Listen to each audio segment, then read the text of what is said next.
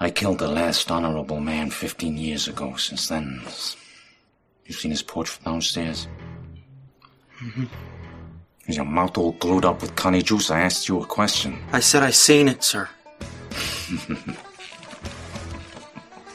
oh, you got a murderous rage in you, and I like it. Oh, it's life. Boiling up inside of you is good.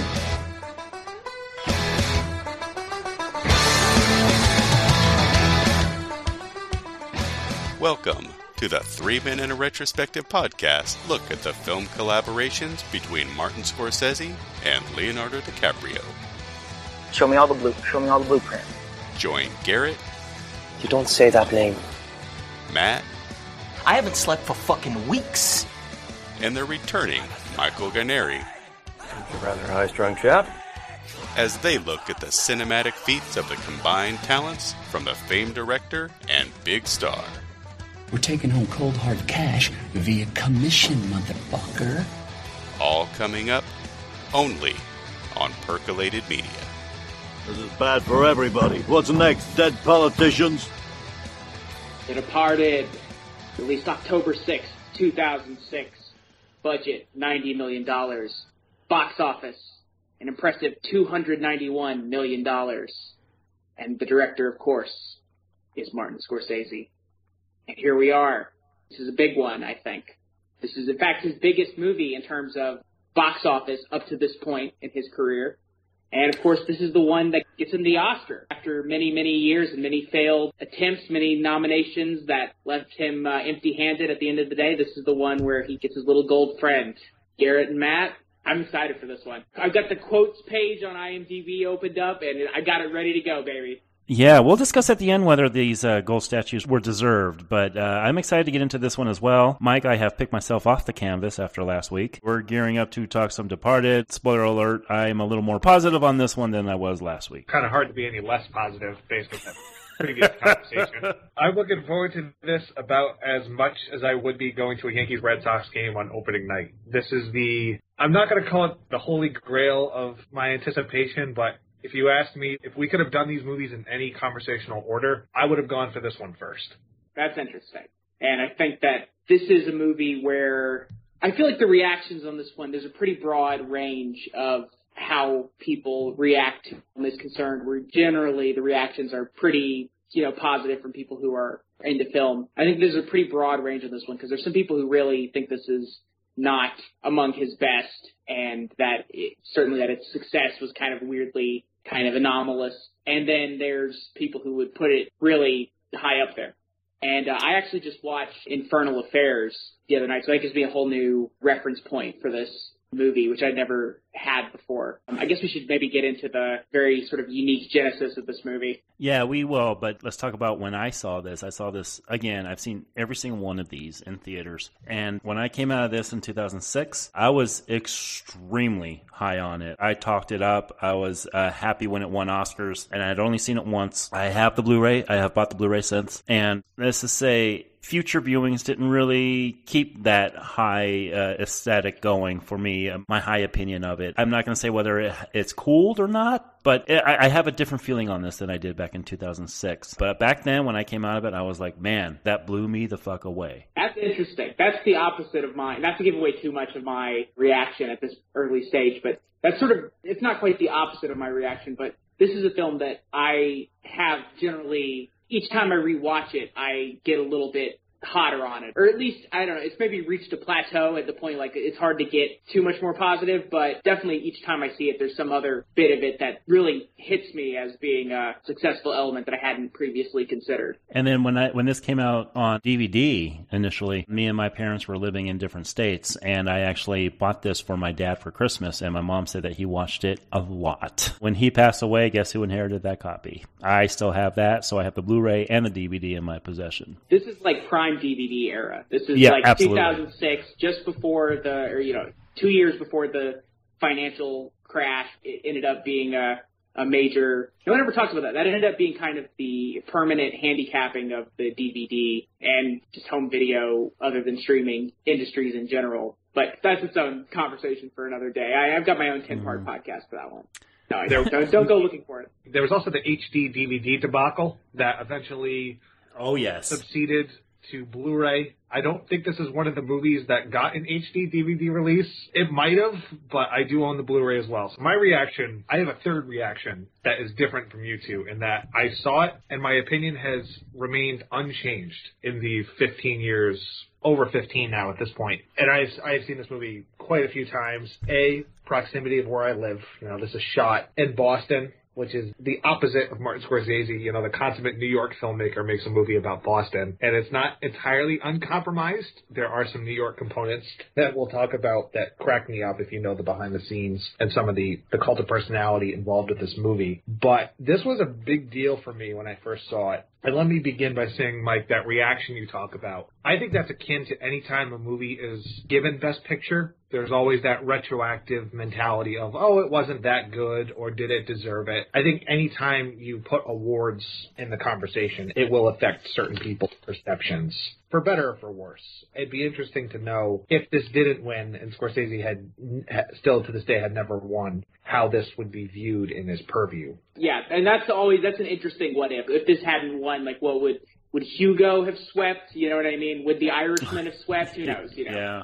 It's weird how just the wins kind of come together in a particular time. You know what I'm saying? Everything just kind of hit in the right way at the right time for that to be the moment for the film and for Scorsese. And like I said, this was his biggest financial success. I didn't see this movie. Since then, he's broken that record twice, I think. But I didn't see this movie in theaters at the time. And I think I, I was just, I think I was 13 when it came out. Yeah, 13, almost 14. I wasn't seeing very many R-rated films in theaters at that point, and then that I think that kind of changed the next year because I definitely remember seeing I saw No Country for Old Men and There Was Blood and all kinds of stuff in 2007. But I, de- I definitely did not see this one in theaters. But I, I, as soon as it came out on DVD, I definitely got it. And I don't remember if that was before or after the Academy Awards that year, but this was one of the earlier Scorsese films that I saw actually.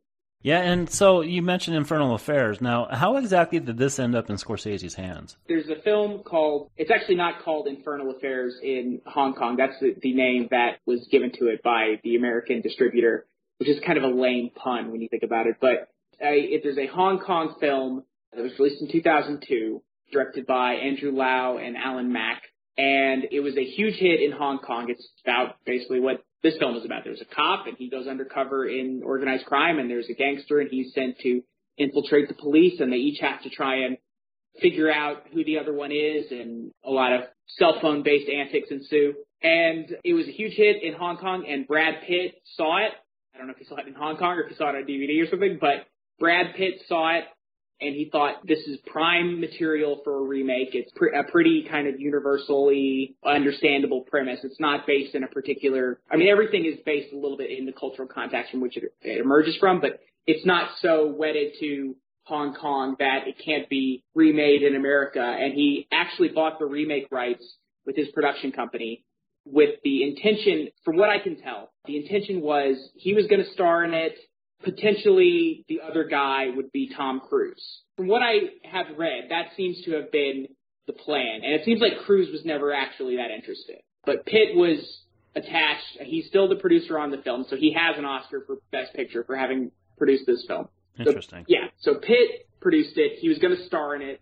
And they bring on this writer, William Monahan, who is a, a screenwriter and had been a novelist. And at that time, he was kind of an up and coming screenwriter. He had written Kingdom of Heaven, the Ridley Scott film. Oh, yeah. Yeah. And he's Irish American and he's from Boston. And he was the one who kind of came up with that whole angle on it of let's set it in Boston, sort of Irish Catholic identity, bring in this whole angle where the mob boss character in the film is kind of based on the real gangster Whitey Bulger, who at the time was, it was unknown if he was even like alive or dead. Monahan comes up with that angle, and they send the script to Scorsese, and he likes it, and he thinks it's right for yeah he he says it would be a good project and he sees it as an attempt to do a kind of 40s or 50s style B movie crime thriller in the vein of like what Samuel Fuller was doing what Raoul Walsh was doing films like The White Heat with James Cagney and a lot of the film noirs of the era, like the Phenix City Story, which I think was a Phil Karlson film. These are a lot of movies that I really love. Like I really, I'm I'm really into gangster movies and film noir.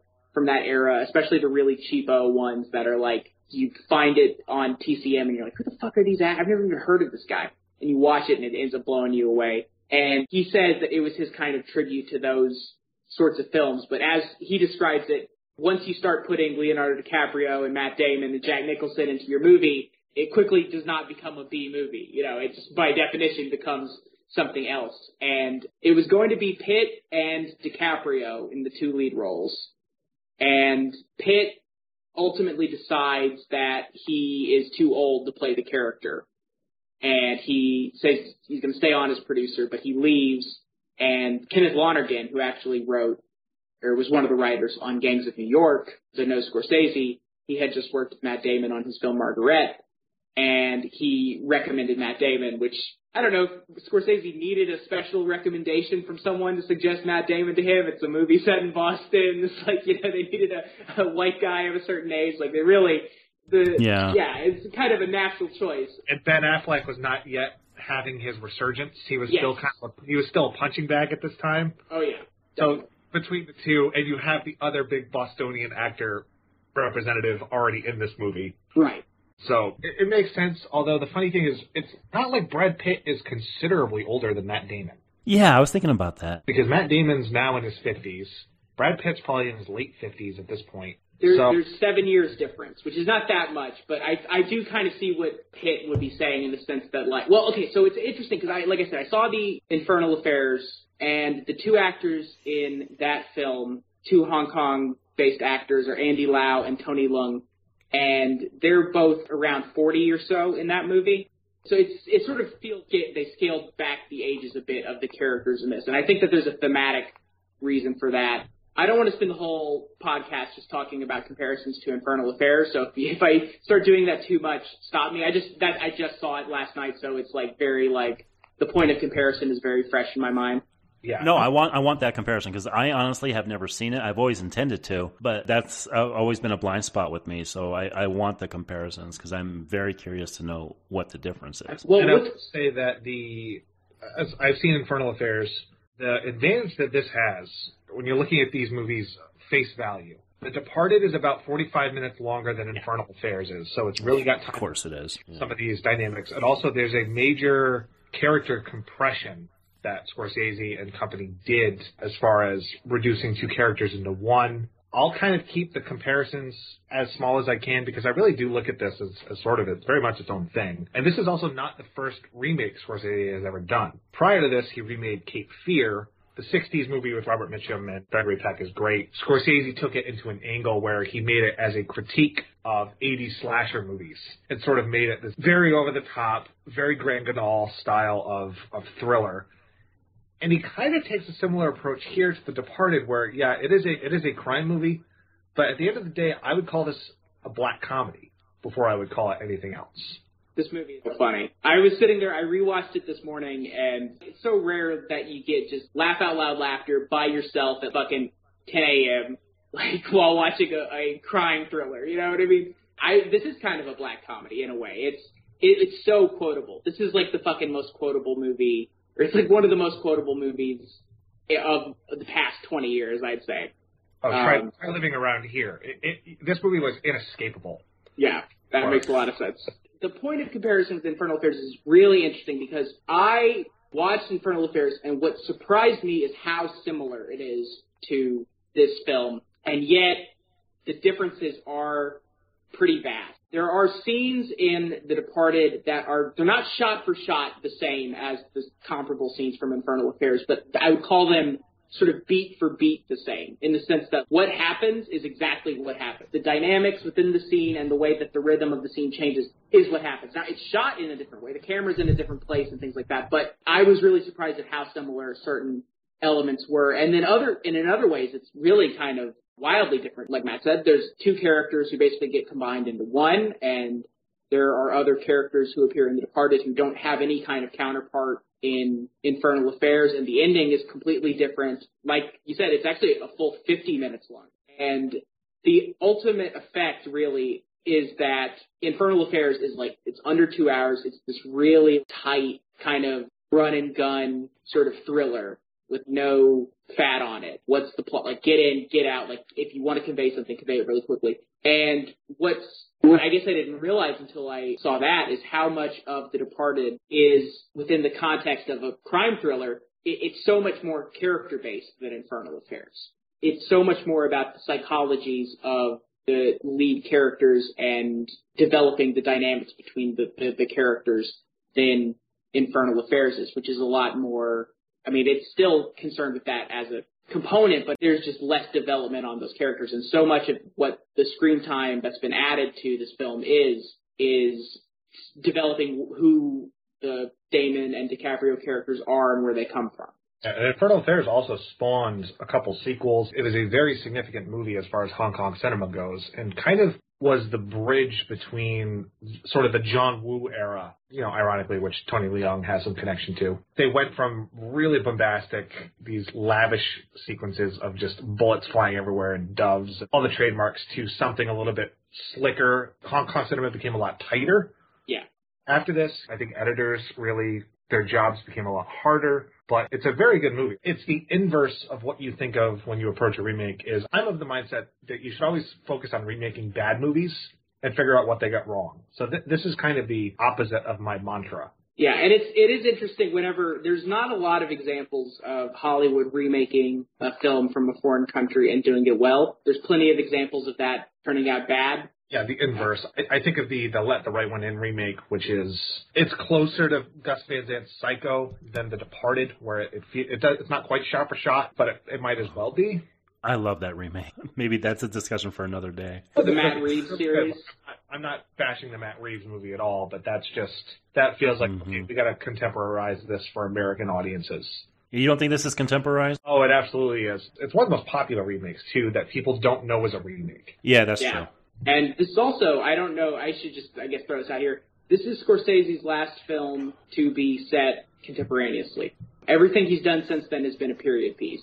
I just think that's interesting. There's there's a uh, discussion on Twitter a couple months ago about major directors not making movies during quote the iPhone era unquote, in the sense that Mhm. like all of Spielberg's recent movies have been either science fiction films set in the future or historical films set in the past, just like other directors as well. And Scorsese falls into that. I don't know what larger point to draw from that, but I just think this, this is the most sort of high tech that he's gone in terms of the setting. You run the risk with with any of these movies when you utilize technology that was groundbreaking at the time of the war games effect, where you watch it ten years later and it's borderline unwatchable. Well, I remember at the time somebody on the IM, the late great departed IMDb forums mentioning that uh, they're like, "Oh, Departed is going to age terribly because as soon as you put a cell phone in a movie, three years from now it's going to be different cell phones. Nobody's even going to be able to understand it. It's going to be like watching ancient history." I thought was a very uh, melodramatic reaction. Yeah, tell that to Royale, which came out a month after this and also heavily incorporated cell phones. Yep, and this was the era of the flip phone. Oh, so. I, I mean, it does age it. I, I will say it automatically ages it. That wasn't me who posted that, but I, I, I kind of tend to agree that you watch a movie and you see something, and me and Matt discuss it with horror films all the time. You know, it's like, well, why don't they just pull out a cell phone and call? You can't make a horror film, in a slasher film, in that way anymore. And you can kind of see that here, but I'm not. I'm going to say right now, I don't think it affects my feeling on the movie overall. No, not at all. I mean, I, I mean, it, I think it sets this film in a particular time and place. Yeah. Which the thing that I really picked up this time watching it is all of the. I think I remember an interview. I didn't read it going into research for this time, so like I I can't point to where he said it exactly, but I remember reading an interview with Scorsese where he talked about this film being his take on basically on the war on terror, his sort of take on sort of the post 9/11 kind of era, and I as I was watching it this time, I was noticing all of the Alec Baldwin's character has the American flag lapel pin, and they've got oh, yeah. He and- also he also blatantly says one of my favorite lines of the movie. I I love the Patriot Act. right, yeah, Yeah, yeah. And Damon's wearing the baseball cap with the American flag on it. Uh, in the bar, there DiCaprio is framed up against a sticker that's on the wall that like ah, what did it say? It has some sort of patriotic kind of post 9/11 message on it. I just noticed Yeah, that that- a lot this time. Yeah, let's not forget this was also only five years after, not even five years after 9/11. So I wonder if that's actually also why this was not set in New York and why they switched to Boston because that is a stark contrast. Despite what people think, New York and Boston are two very different cities. yes, they are. I've never been to Boston. Yeah, if you ever come up and visit, you will be amazed. All right. Well, should we get into it now? Yeah. All yeah, right. Let's, let's let's dig in. Boston. For this very obscure movie that nobody has fucking seen. yeah, nobody's seen. Well, Scorsese said times. Scorsese said this was his first film with a plot.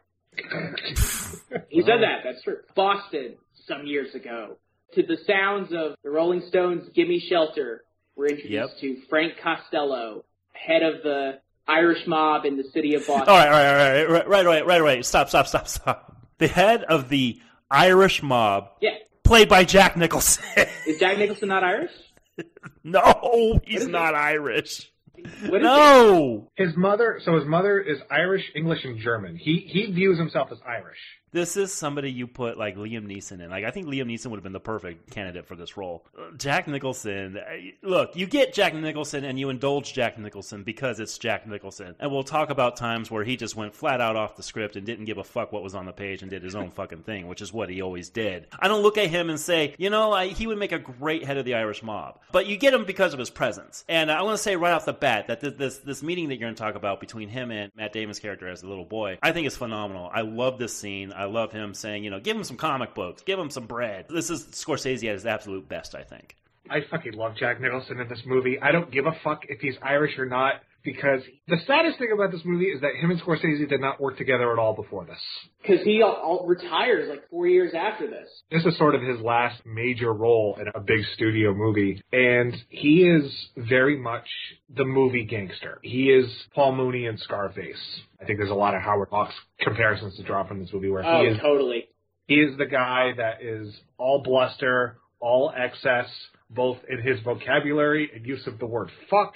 If his Joker is the middle-aged gangster, this is the elderly gangster that realizes the walls are coming in Yeah. largely because of what he's involved with. And I think of his character in Easy Rider as sort of uh, uh, as the beginning. You know, he's not tied to the mob or anything, but he is all about you know the American dream. And this is somebody who has taken full advantage of it to the detriment of others. But you automatically realize this movie's a black comedy with his this perversion of the "I believe in America" opening of The Godfather. That is Oh, what his yeah. speech is, where he's like, "I'll I'll do my Nicholson impression later. I could probably do this entire movie verbatim." But you know, this is he is over the top because they cut to him shooting two people on a beach, and his reaction is, "Jesus, she fell funny." Yeah. Im- Laugh- improvised, too, by the yeah, way. it- his Ray Winstone, who who's also great in this movie, he just looks at him and goes, "You know, you really should see somebody." He's clearly lost his fucking mind, and I don't, I can't say enough good things about Jack Wilson. He is I- he is one of the greats, and I miss him so much. I say that like he's dead, which is amazing because he probably should have died about 30 years ago based on his, his track record and the fact that all of his he has outlived all of his buddies. He's outlived Dennis Hopper. He's outlived Peter Fonda. Like he's the only one left of that ilk. Yeah, that's true. God, that's crazy. I am in total agreement with you on this one. I think he's just amazing in this movie. I mean, I, Nicholson is just, he's one of my guys. I think that he is one of the just seminal artist of film acting because what he does is so unique in the way that he's so able to be himself and bring a certain movie star charisma to every single part that he plays while also adapting it to the films. And that's one of the things that I think is sometimes controversial. I think some people criticize Nicholson in this film. They criticize him in Batman. They criticize him in The Shining. They think he's too, oh, it's just Jack being Jack. And I'm like, my response to that is always like, that's like complaining that an amazing guitar player is just being himself because he's playing guitar amazingly. Why didn't he play the piano? Because he's great at playing the fucking guitar. That's Nicholson. He- the way that this film operates is that he has to be such a powerful, huge presence that everything revolves around. What I was watching in the prologue this time was how he's shot in the shadows. And there's a few things that that's accomplishing. One of them is just that it hides that he's not 20 years younger because this is a flashback. And part of it is that he is in the shadows, like he is a shadowy kind of, you know, demonic presence. But then part of it, I, I was watching this time, I was like, he's like a black hole. He sucks all the gravity into him. Everything is just, he is the center of gravity here. And that's one of the biggest changes actually with Infernal Affairs is that the mob boss character in that film is is well played by this actor, but the guy does not have nearly as much focus as a character as the char- as the Frank Costello character does here. and he's also just not as charismatic of a performer, and he's not as old as Nicholson, so he doesn't have the same. There's no paternal relationship. isn't. Yeah, exactly, and that's so important here in, in this movie. The the whole theme of fatherhood and fathers and sons and sick genealogy, and Nicholson just. Uh, I I just love him. I miss him too. I miss him too. There's also no. He's not revealed to be an informant in Infernal Affairs. Correct. Yeah. That is entirely a machination of Whitey Bulger. Yep. So we see Frank Costello, and he recruits this young boy, Colin Sullivan, who will grow up to be played by Matt Damon. Starts sort of grooming him for a role in his gang, and tell him about how cop or criminal when you're facing a loaded gun, what's the difference? And we jump forward to his adulthood. Matt Damon is now playing the character, and he's at the police academy for the Massachusetts State Police not at the same time as Leonardo DiCaprio. This is something I think some people get kind of tripped up on because Yeah. uh, it's something that they're not there at the same time. They don't know each other, which is a change from Infernal Affairs because Infernal Affairs they're like old friends, and here they're at they're at two different times, which actually plays into the plot because Damon's already a detective when DiCaprio's just getting out of the academy or is still in the academy because he doesn't ever graduate. Yeah, and there's they report to different superiors. Sullivan works entirely for Alec Baldwin. And yeah, the, the cut's a little weird because it makes you think that this they're happening congruently. That's a minor nitpick, but I It is- love it is, yes. that Sullivan is effectively brainwashed by Costello through institution. You know, he uses the Catholicism component. Yeah. Yeah. like, yeah, you know, the church always wants you to do this, do that. Why don't you, you know, I sort of run a similar operation. I also love how that kid grows up to have no more freckles. I had more freckles than I do now. I don't know how that happened, but I when I was a kid, I was like covered in freckles, and I don't. I have far fewer of them now. Like I said, I, I really do like the scenes with Nicholson and this kid, and the cuts that Scorsese makes here as we see Damon go through the academy and everything. I mean, it's it's a really good way to get us involved in these characters. And Scorsese, I want to go ahead and say again, I think he's at his best. I think he uses the camera very well in this. There's a lot of swooping shots in this. There's a lot of close-ups when you think it's going to be a faraway shot. It's all very very well done here, as opposed to last week when I was just criticizing every single little shot that he does. Here he's really at his best. It's like two different fucking Scorseses, and this is the one I really like. Scorsese's talked in interviews about how it was like a nightmare to make this movie. Yeah. Not so much the filming as the post production, which post production always takes a long time on Scorsese films. He clearly really obsesses over the editing of it. And it seemed like people were, from what I understand, people, before this film had come out, people at Warner Brothers were like, this thing is a fucking mess. It's never going to be able to cut together. He shot so much. Audiences are going to hate it. And Scorsese also apparently told some of the other people who worked on it, he was like, listen guys, when this movie comes out, here's the thing. Aviator, Gangs of New York, we had to spend months doing Oscar campaigning and everything like that. We're not going to have to worry about it this time. Don't worry guys. Not in the sense that he thought it was bad, but he was just like, it's too violent. They say fuck too many times. There's too much just like vile, just vulgarity in it. Like this is not an Oscar type movie, so don't worry. We don't have to be on the campaign trail for this one. And then lo and behold, Uh huh. last time we talked, I talked about cinematographer Robert Richardson. I thought that The Aviator was one of his great accomplishments. Garrett, you disagreed, but this movie I think is Thelma Schoonmaker. This is a real take a bow movie. I think for her. I think this movie Uh huh. is so impressively edited in the way that it manages to, with this very, not very long, but this, you know, rather long run time and all of this plot and all of these characters, juggle them all together in a way that is so, feels so adrenaline, like it's got a rush of adrenaline in it and yet still conveying all this information to you and, and not just kind of giving you a headache. I think this is a, this is a real accomplishment. That's put perfectly. I completely agree with you. The editing on this is also very good. And in this opening, we see both Colin Sullivan, Matt Damon, and then Billy Costigan, who is Leonardo DiCaprio. We see them at the academy, and then Sullivan gets his assignment to work in organized crime under Alec Baldwin's character, and DiCaprio gets his off the books assignment when he's brought in to meet Martin Sheen as Captain Queenan and Mark Wahlberg as Sergeant Dignam. Grill him on his background. It turns out that he comes from sort of complicated background. His father was working class guy and grew up in the slums in South Boston. And a lot of his family members were gang affiliated, including his uncle who got killed and has a lot of run-ins in the law on that side of his family. But his mother was from a lace curtain Irish upper class family, and he split the time between the two families. He went to a very elite prep school, but got kicked out for was it hitting his gym teacher with a folding chair. And you know what? And if, you, if you're quoting this movie, chances are it's from one of two people. It's either from Jack Nicholson or it's from Mark Wahlberg. Mark Wahlberg's the one who gets all the zingers in this. He's the one who gets the spotlight kind of put on him in this. In this very few scenes, much fewer scenes than I remembered. Actually, I, I thought he actually had more. But you know what? He is pretty funny on here. I mean, he's he's just uncompromising, right? Scorsese just told him, just don't hide any of your accent. Just go all out, and he does. I mean, that accent's just all out. And I do like Mark Wahlberg. He does have a lot of the great lines in this. We talked about him last year with The Happening. He's a little better here than I would say he was in The Happening. I would say. Oh, you think? Uh, yeah, no, he's really good here. We've been we were hard on him in the past, and this is just him in the pocket. You know what I mean? He's one of those guys Yeah. that really have to use him in the right role, and this is the right kind of role for him. Absolutely. Playing somebody, he doesn't have to convince you that he's not a guy from the streets of Boston because he's playing a guy from the streets of Boston, and it's like he fits the dialogue so well. Like he really gets the rhythms of it, and he. You're right. He's not in very many scenes, and yet he has a big. You just remember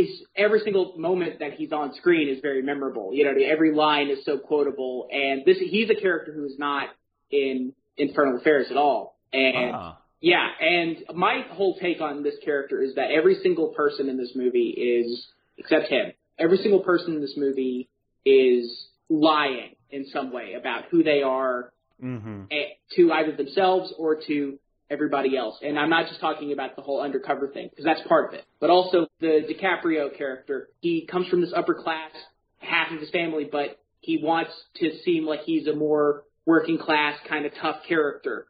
And that's kind of a lie. The Damon character, there's the whole thing about his sexuality, which is very subtly kind of done. And that's part of who he's lying to himself. And Nicholson, he's got the whole thing where he's the top mob boss, but he's also an FBI informant the entire time.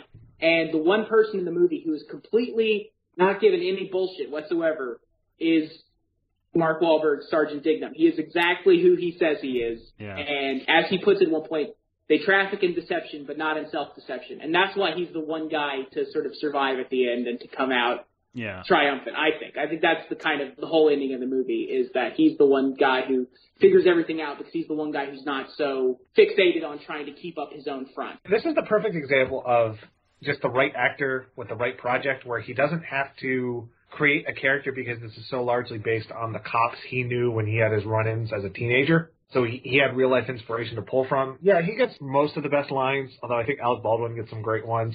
Yeah. Of course, Nicholson, but he, he's used enough to where every time he comes back, you're like, okay, he's the jolt to, to propel this. And he's also, you know, he can sniff out the bullshit, who, who's really the only person who could do that for the most part, which plays into the ending. The Leo thing's very interesting because his character also does not want to be the hero. Ultimately, that's why he ends up being. So I, I like that approach. There's a lot of conventions that Scorsese is able to work around. The Wahlberg thing is interesting because apparently he was not the first choice for this role. Apparently, they talked to Brad Pitt about playing this part because it's considerably smaller, and then they went to Denis Leary. Yeah. Which makes sense in a way, but yeah. Yeah. In terms of Boston Irish guys, like yeah, Denis Leary, Wahlberg, yeah. And this is actually a movie where if I could, I did a lot of research on this because this is a, one of those movies where you hear that a million people were supposed to be in it or whatever. Like for this is one of those movies where you hear a lot of well, such and such person was in it and stuff. And so I did a lot of research on the different people who were up for various parts. Martin Sheen, it was the fifth person who ended up playing that character because it was going to be not to get just too off topic, but they had like one actor, this Irish actor, Gerard McSorley, was cast and started filming, and then they let him go. And they had another actor cast, Peter Mullan, who I think is a Scottish actor. He was also cast at one point.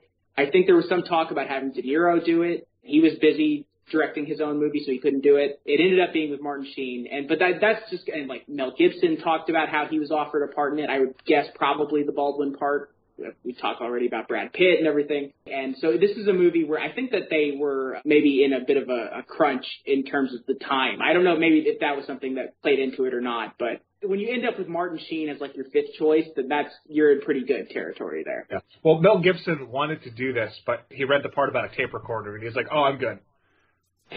Oh, jeez.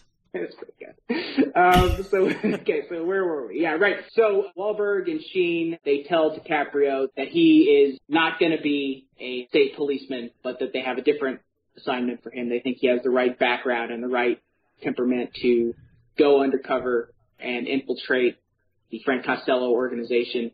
He'll be kicked out of the academy and then be convicted of a crime, assault and battery, and do enough time in prison that no one could think that he was that it was just fake, that he really was convicted, and that with his family connections and his background and everything, he'll be able to worm his way into the Costello organization, and we get Dropkick Murphys coming in here.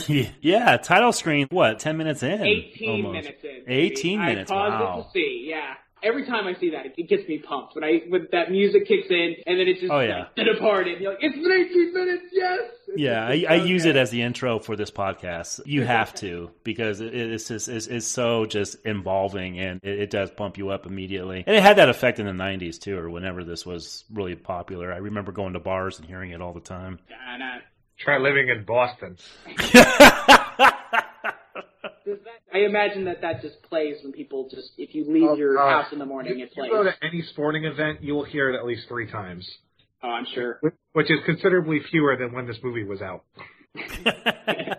Oh yeah. So DiCaprio, he oh uh, he gets out of prison and starts to find his way into the organization. But meanwhile, Matt Damon, as he's making his way up into the into police, we start to see his own personal aspirations as he gets an apartment overlooking Beacon Hill and the Massachusetts State House with its very beautiful golden dome. Uh huh. This will play in later. And we, we get a sense of his, also his particular psychology and his sort of desire to be a social climber. He's going to law school classes at night and he's got this desire to overlook the state capitol and, and be someone even though as one of his academy cadets, fellow cadets reminds him, your father was janitor, son's only a cop, forget about it. It's funny. We are, we're talking about Damon, and the second part of this retrospective, we haven't really mentioned too many times in the course of this podcast. Mr. Leonardo DiCaprio playing this double agent or whatever you want to call him. I have to ask, how do you guys feel DiCaprio does in this? I, I have to say that as a quote unquote tough guy, I don't think he lives up to that. I, I- I don't think he was the perfect choice for this role. He just doesn't carry the weight of somebody like Matt Damon. He doesn't seem as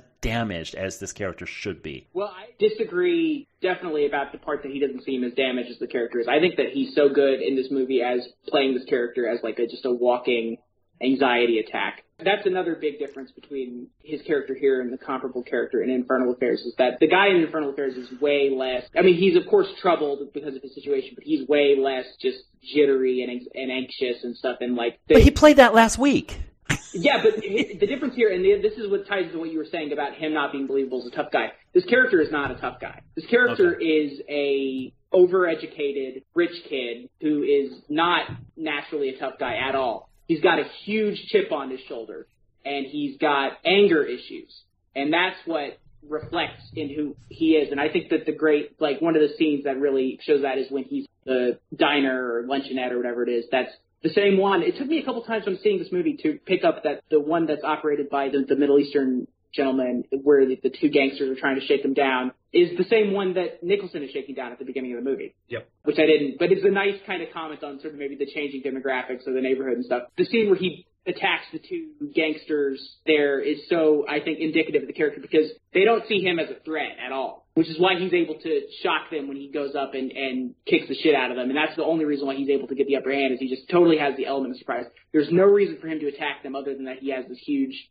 chip on his shoulder. And when he punches the guy in the face, I love this touch. He punches the guy in the face and he hurts his own hand and screams out in pain. I think that's such a great encapsulation of who that character is, is that he has this idea that he is, he wants to be this tough guy at the beginning of the movie and he does not have what it takes at all.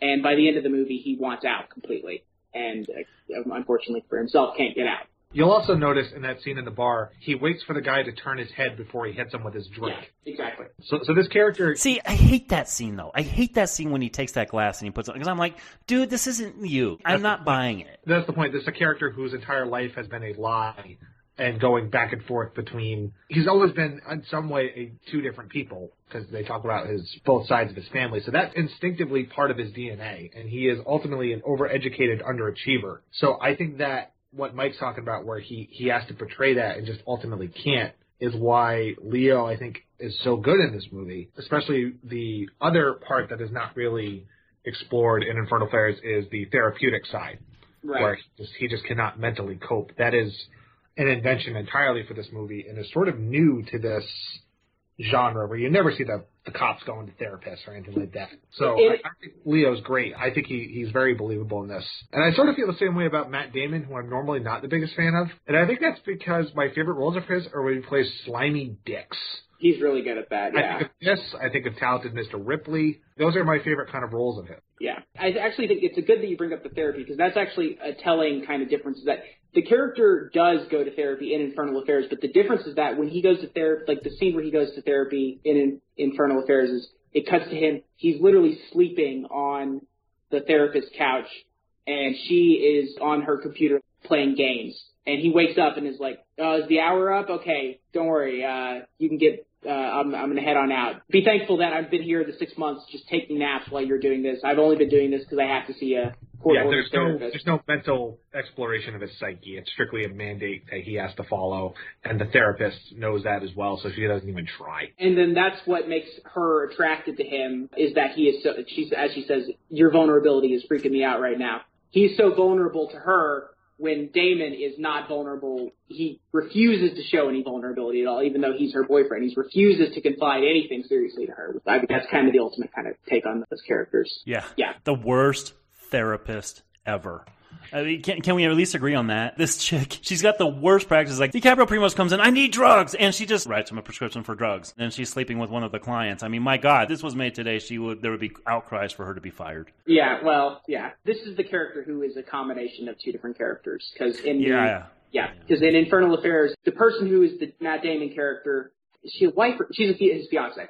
He has a fiance, and she, but she doesn't have anything to do with the psychiatry of it. That's a different character. It's an interesting choice to combine those two characters. You can make an argument that it is combining the two female characters of the story into one means that there's even fewer female characters, and it like kind of reduces that.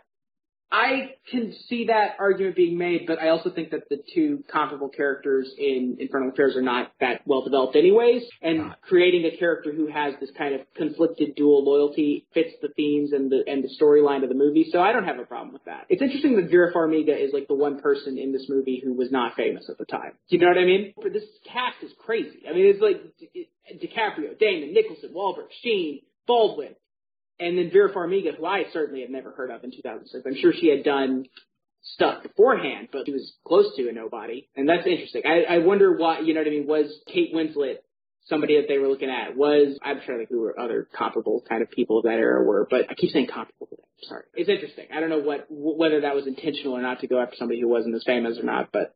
Did you guys know Vera Farmiga was before 2006? I, uh, I myself know. This was before Up in the Air. Yeah, this was Oh, yeah. before Up in Yeah. the Air. I had no idea about her. I think she's fine in this. I just hate the way she's written. I can't stand this character. She's the worst. Is it is it the ethics of it, or is it like Yeah, absolutely. It- It's a it's a lot of the ethics of it, and even the therapist that she studied. I, I read this said even after she saw the movie, was like, yeah, that wasn't a bad portrayal. That was just a bad therapist.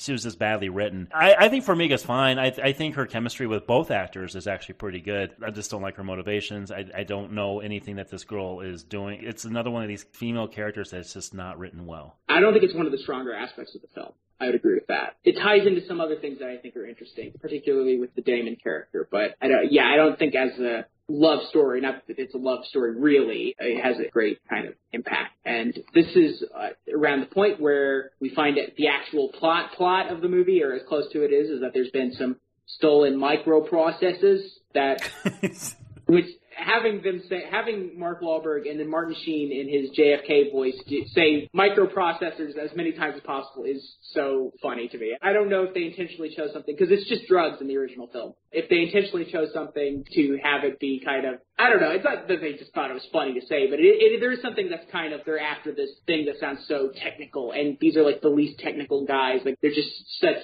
sh- schmoes in a way. Nicholson just hanging around in his bar and it, wearing his bathrobe, and he has some choice clothing in this movie. Some interesting costuming choices in this movie with his suits and his various things. The microprocessors are stolen. And they're thinking that they're going to sell them to Chinese organized crime, which was uh, intended to be a cameo for the stars of the original film, but that ended up not taking place. And Damon is on the track to investigate it, but of course he's working for Costello the whole time. And at the same time, Sullivan, DiCaprio, he's getting his way into the organization when he starts getting in on coke dealing with his uh, deadbeat cousin, played by Kevin Corrigan. Yeah. Always a welcome presence, I think, in, in a movie like this. And Kevin Corrigan had, of course, that tiny part in Goodfellas where he keeps stirring the sauce. He's Henry Hill's brother in the wheelchair, uh, and now he's back playing a total scumbag. It's really nice. And he's the one guy that, because he's not a big name star in this, that you kind of forget about. So when he does emerge towards the end of the film, it's a bit of a shock. yeah, he's got the most Irish name possible because his name is Kevin Fitzgerald Corrigan. Find the most Irish person they can. Although he's half Puerto Rican, I, I, which is why Wow. I think he has. Yeah, he's half Puerto Rican, which is why I think they give him that line in the movie where he says something racist about Puerto Ricans. I think that was an intentional kind of thing. I feel like there was a lot of rewriting certain lines for characters. Thing. I mean, Monahan talks about how once Nicholson was cast, he wrote more stuff for that character because it's Jack Nicholson. You can't not, you know what I mean? When you Yeah. put Jack Nicholson in a movie, you give him room to do Jack Nicholson thing. I get lost at certain points in this plot for me because this is this is one where the plot is very complicated. I think it's clear when you're watching the movie, but it's complicated and following two different characters doing two different things at once. So so I guess relating to the what we were talking about with the romance, this is where we do start to get to see Costigan start seeing uh, Madeline, the therapist, at the same time that Damon is dating her. And this is where I think that there's a lot that DiCaprio has to work with. I, like I said, I think he's really good in this movie. There's a whole story about why he didn't get an Oscar nomination for this movie, and yet he did get one for Blood Diamond, a movie no one ever has thought Yeah. of in the past 15 years. And apparently had to do with, there was some debate about how they were going to categorize him and Damon, whether they were lead or supporting, and they thought DiCaprio was a good bet to be nominated, but that they didn't think he had a good bet in lead, so they submitted him in supporting actor and they wanted to campaign him for supporting actor, but he didn't want to take attention away from Wahlberg and Nicholson, who were both sort of in the conversation at that time. And I, that's something I didn't realize until I was reading up on this. Nicholson won a bunch of, or was nominated for several awards for this movie, and so, so- he was nominated for more than Wahlberg was, and then Wahlberg ended up getting the Oscar nomination, which I think is interesting. I wonder how that tied into it, because of course Nicholson, Academy favorites, and it's not like Wahlberg is the warmest, most lovable guy on the planet, so uh, I don't think Yeah. that I don't think he put on a charm offensive, but I think people just like the character so much, and it is a true supporting performance in the sense that it's like a guy who shows up for a few scenes and doesn't exactly steal the entire movie, but just kind of adds so much to the movie. Th- This was the year I lost faith in the Oscars because Alan Arkin won supporting actor for just being Alan Arkin. Yeah, I'm not a fan of that movie. That little Fucking Eddie Mur- Eddie Murphy didn't win, and it was like a collective gasp because he won everything else. Yeah, that's the case. I mean, the whole story there, as far as far as I'm aware, is that people didn't want to give Eddie Murphy an Oscar because Eddie Murphy is like Is Eddie Murphy? Yeah, yeah, he's a D. People don't really like working with him, uh, so it's yeah. Eddie Murphy could be the name of a character in The Departed. Eddie Murphy.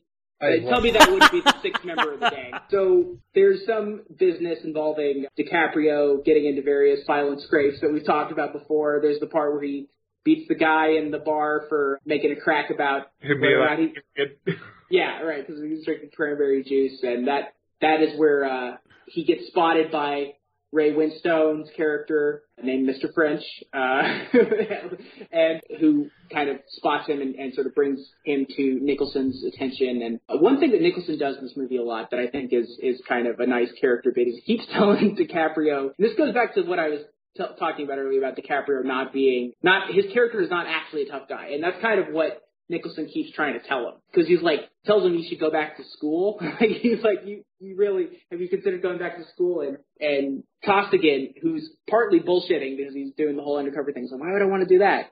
And he's like he's this fucking idiot. So that's part of what it is is that and I think really the Nicholson character kind of knows deep down. deep down that he is the rat. Yeah, uh, I mean telling him. There's also the thing he keeps telling him to eat something. yeah, and it's It it's gets hysterical the last time he tells him because Nicholson's theatrics when he can't see him. I also love how his name is Mr. French and Ray Winstone is the most British guy. yeah playing an Irish American named Mr. Like, French. Ray Winstone probably the dodgiest of the accents here. Not not to be not to harp on him too much. I mean, I think that complaining about accents can be can kind of get sort of circular a little bit. And I'm not from Boston, so I can't say. And I feel like whenever an actor does an accent in a movie, everybody suddenly becomes a dialect coach, and they're like suddenly are an expert on every dialect and accent. But Winstone probably the dodgiest of the of the Boston accents here. Nicholson probably the not doing an accent of the accents here. A few key words here and there, like in the mosh. Yeah, what do you what do, what do you guys think about that? I mean, that's one of the things that people got to talk about this movie, right? I mean, the Boston accents. Yeah, it's. I think it plays into the over the top theatricality of this movie because it's such a black comedy. I think it only makes sense that the accents from the non Bostonian actors are that much more extravagant, and the people who are from Boston even up their own game. Yes, yeah. You know, Matt Damon really leans into it. I don't view, and I'm notorious. You know, there's certain movies with accents where I just can't. Yeah, I was gonna say, me and Matt really rip on accents in, on this show. Uh, it depends on the material ultimately. Like if this was Uh-huh. played straighter and entirely for dramatic heft, I would be more critical. But because this is such a, I can't overemphasize how funny this movie is. And intentionally funny. Like I don't think it was it was something that just happened out of thin air. I- I think it's perpetual in the same way that De Niro's accent in Cape Fear is so fucking ridiculous. Yeah, good Um, call. He, he could very well, Max Cady might as well be in this movie working for the mob. It, it fits the tone of the movie, is is what I'll say. Yeah. And how everybody in the movie is Irish. Like I know there are a lot of Irish people in Boston, but there's not a non-Irish person They're in the not entire police of the force. population like this movie dictates. Yeah, right, exactly, exactly. It's like everyone in the movie is Irish or Anthony Anderson. Those are the two demographics. I, I, I just Yeah, think that's here's so. the one, yeah. the one person who feels very out of place. Oh, really? You think so? I don't just say that because he's the only black person in this movie. Well, but you think that just because of his comic background? It, it's distracting, is what I'll say. Huh. Because he does not. I don't think he has an accent at all. Yeah, I guess that's true. He I doesn't think he gets that many lines, but his introduction is also the he talks about getting a blowjob. He is entirely there for for Young. Well, I also think that he is there to again Infernal Affairs. There's not this character doesn't really exist in Infernal Affairs, so it actually plays out kind of interestingly in the not to jump ahead, but like I guess this would be the place to discuss it. But like in the end of Infernal Affairs, the DiCaprio undercover cop character and the Damon corrupt cop character they meet on the building and the undercover cop takes the other guy into custody, but then another cop shows up and he's like, "Drop your weapon! You know, put your hands down." He's like trying to explain to him, "I'm undercover, I'm undercover." And then that guy who comes across the two of them, the guy who is in the place of Anthony Anderson, he kills the undercover cop. And then in this movie, they make that into 2B, which is a great little misdirect. If you, I mean, if you've seen the original Infernal Affairs before seeing this one, it's a good little misdirect because you would think that Anthony Anderson is corrupt if you are are just familiar with Infernal Affairs when you get to that point. But they make it a two, a, a, a sort of a double reversal at the end. I just think that was kind of a fun choice, and I, I think that he's there to be kind of an outsider because of his race. And by casting an actor, I don't know if he was intentionally cast because people know about his comic, you know, his more comedic background, but he stands out, I think, in a way that makes the audience remember him for when he shows up at the end in, in more of a way. Because when James Badge Dale shows up at the end of the movie, you are a little bit like, oh right, yeah, there was like a, another another white guy in this movie. That's right, like you know. So I think that there's there's a, an additional bit of, of characterization in in that way. Also in this movie, Robert Wahlberg. Also, I just thought that that was interesting. Uh, the the most forgotten of the Wahlberg brothers, the one who is not Mark Donnie or the guy who is Wahlburgers. He plays the FBI agent in this movie. I just think that's interesting, and that's why Wahlberg gets to just like. Well, he only apparently Robert Wahlberg only makes movies where he plays in Boston. Mystic River, The Departed, Gone Baby Gone, The Equalizer. oh wow, yeah, Like, he does not leave Boston. yeah. He's not going to Texas to do uh Transformers Four or whatever. Yeah. Yeah. And God went off on several tangents there. So Costigan is introduced to Costello, who sort of takes a liking to him and starts to break it. Well, takes a liking to him and breaks his hand. That's just how it goes. Yeah, Reed, Uh, Reed breaks his hand because it's yes. already it's already in a cast, and you you can clearly see that he's not the boot is not making contact. But that also cracks me up. Like as soon as Nicholson, as soon as Costello does that, he breaks his arm. He goes in the bar and he goes, "Who let this IRA motherfucker in my bar?" Like he just he's so stream of conscious Yeah. It adds to the character's unpredictability because you never know what he's going to do or what he's going to say. And it leads to maybe my favorite line in the movie, or my favorite dialogue exchange in the movie, which is really saying something, which is where he asks the, the Irish guy at the bar, he goes, how's your mother? Uh, she's on her way out. We all, uh, act accordingly. I just think that's so, I just think about that a lot. Just, it's cause it's fucking true. so yeah, so Costello realizes that there is rat. Because it's after this, he goes to see Costello and he's eating lobster, and he's like, you know, maybe we could work something out. After he talks to him about John Lennon, where he says, "I'm an artist. Give me a fucking Hoover, I'll get you something out." He's clearly just making shit up. And every Yes. time they cut to Ray Winstone, he's just sitting there doing nothing. But they have that conversation where it's like, should we trust him? And he talks about his uncle, so it's clear. I think in that scene, you can heavily infer, uh-huh, pardon the pun, that Costello knows there's got to be a reason why a Costigan of all people sought him out. There's also an interesting, I think there's two interesting things that are going on with Nicholson's character that I don't think you realize the first time you watch the movie, which is one of which is that you don't know until the end of the movie really that he is an FBI informant. And so he is more in control of the situation than everybody realizes because at any time he wants, he can make call to the FBI and give somebody up when he wants to. And that gives him a layer of protection, which is true of Whitey Bulger. And that's why Whitey Bulger was able to stay on top for 25 years or whatever in Boston was that he was an FBI informant and they were protecting him the whole time because he could give them the mafia mafia and who cares if he's going around killing people. So that's that's an element that they've added to this, this movie that is drawn from real life and adds a whole additional layer to that character. And then the other thing is that I think that the character is kind of unhinged from before the you know plot even starts. But I do think that he's kind of sort of losing it a little bit, e- even though he has all of the financial control and and and you know power. He's sort of losing his mental stability, I think, a little bit. And DiCaprio sort of talks about that, hints at that a couple moments. Seventy years old, and he talks about he showed up, he had blood all over his hands, like he's really kind of getting sloppy. And I think that that's why he's not really being caught. Is that I mean, the guy who would be able to, to smoke him out basically knows it, but he I think both has a false sense of security because of the whole FBI connection.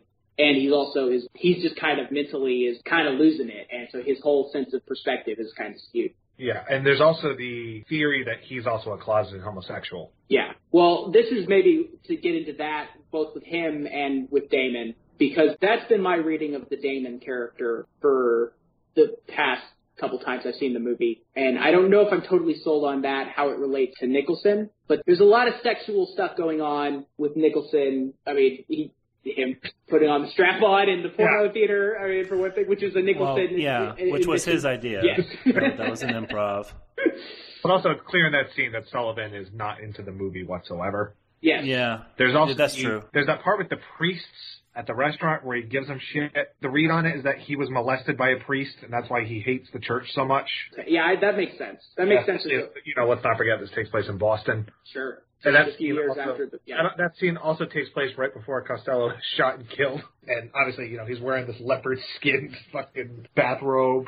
Just oh, the, the the costuming in this movie is just great. And then with Damon, it's I was watching this time and I was thinking about how literally his first line of dialogue in the movie is just him just yelling homo- homophobic slurs at somebody else. I, I that really I'm pretty confident that that's my kind of read on that character is that he really is deeply deeply closeted to the point where he might not himself even be aware of it, and that leads to all kinds of problems with how he is relating to his girlfriend and he's doing this performance of masculinity at all times and that is what it's sort of what undoes him. And i mean it just kind of relates to what i was talking about about how sort of this is really a movie where every single person in the movie is lying to either themselves or somebody else except Wahlberg and that that's kind of what gets them in, into hot water so Damon asked Costello if he can get information to cross-reference the members of his gang with what they have in the Massachusetts State Police database. And there's a lot of back and forth about how the undercover unit, which is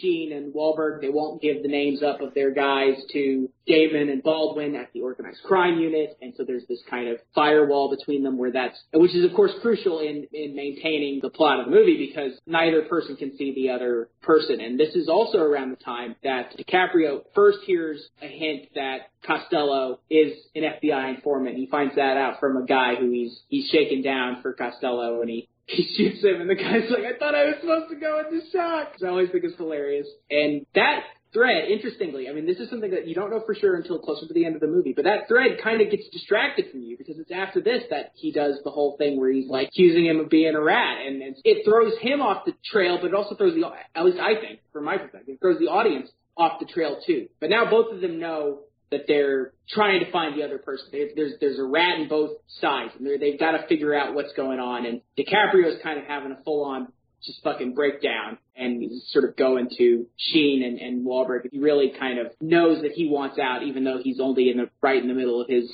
assignment. And this is around the time that is this when he writes on the envelope? Yeah, he writes citizens.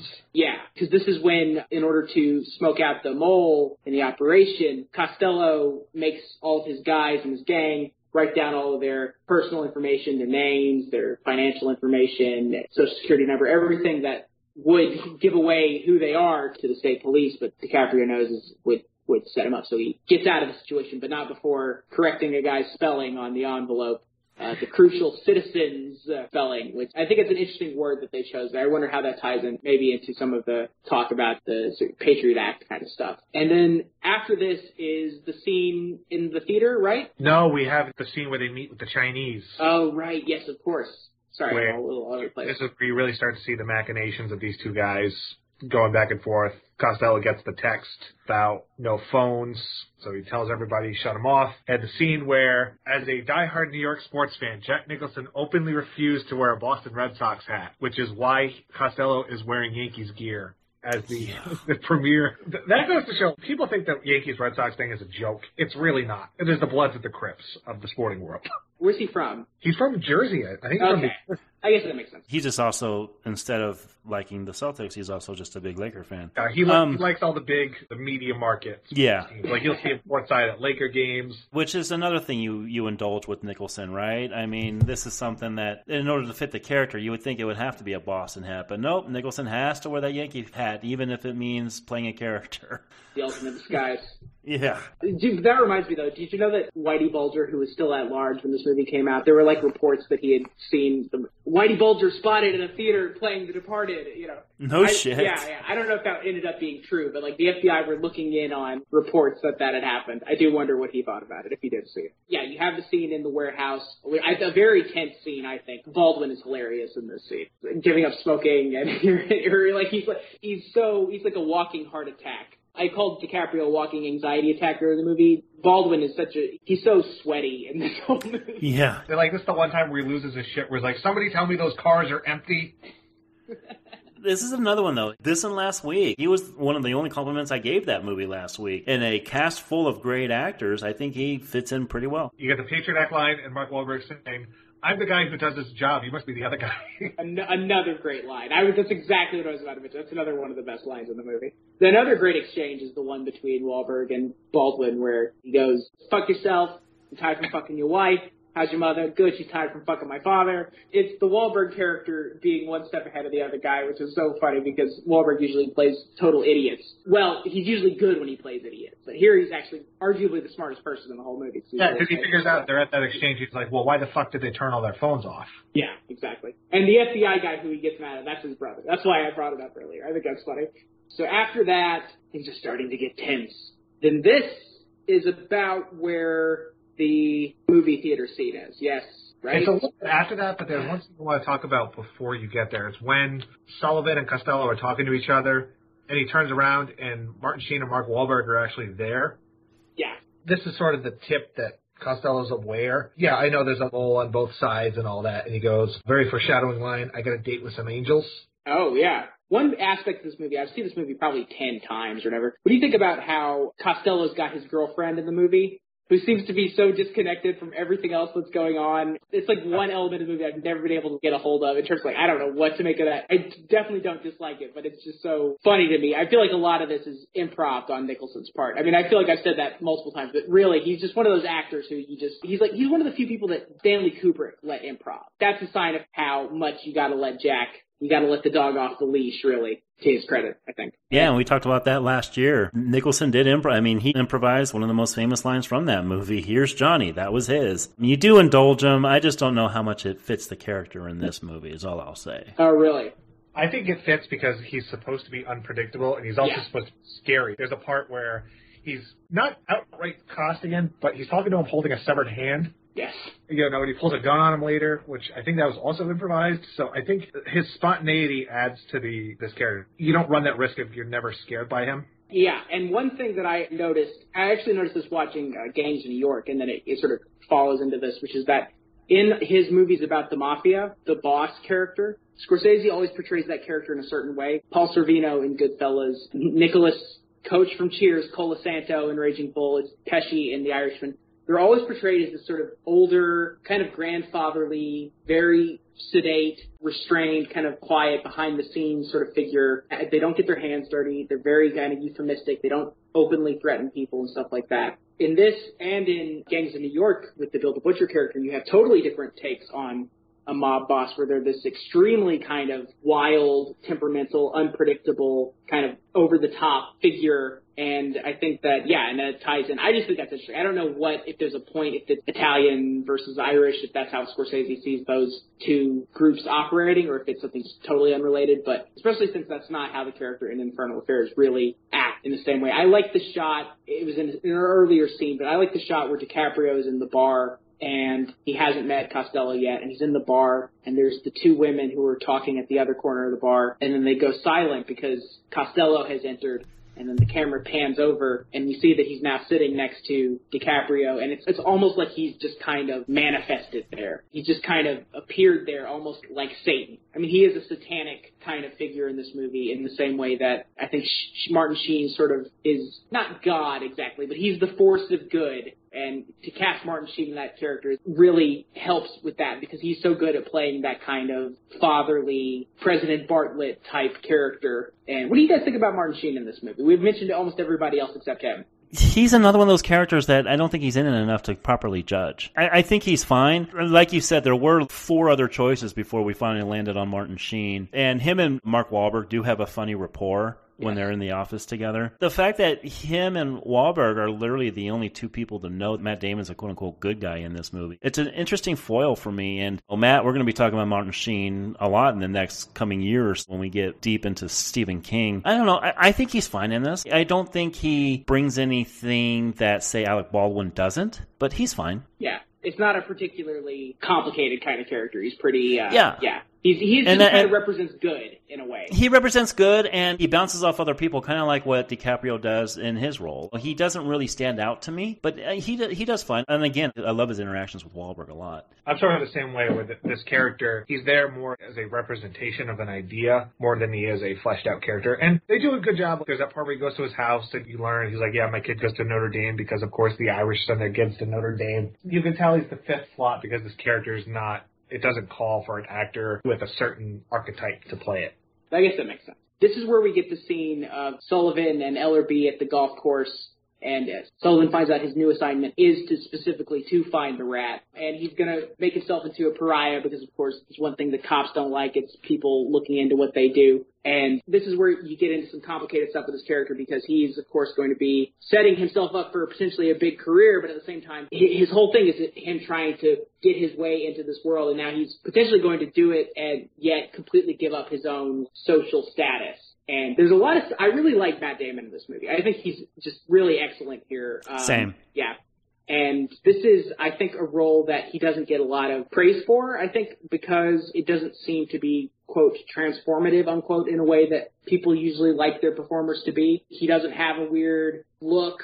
He doesn't have a scar or makeup or anything like that. He doesn't have to lose weight or gain weight. He doesn't even do an accent that's not just an exaggerated version of his own accent. And yet, he is so good. And to really play this guy is just a real fucking heel. And you don't even get it at the beginning of the movie quite how bad he is. He gets worse and worse as the movie goes on. And that's, I think that's kind of brave as a, as, as an A-list actor to, to play just a true asshole. He's done that a few times, I think, to his credit. I think that in The Last Duel, for instance, from last year, he played a medieval asshole, which is, that was, which is, uh, which was a bit of a stretch for him, but the rest of it made sense. Yeah, ye old asshole. Yeah. Yeah, yeah, right. With the hair of a modern speed metal guitarist.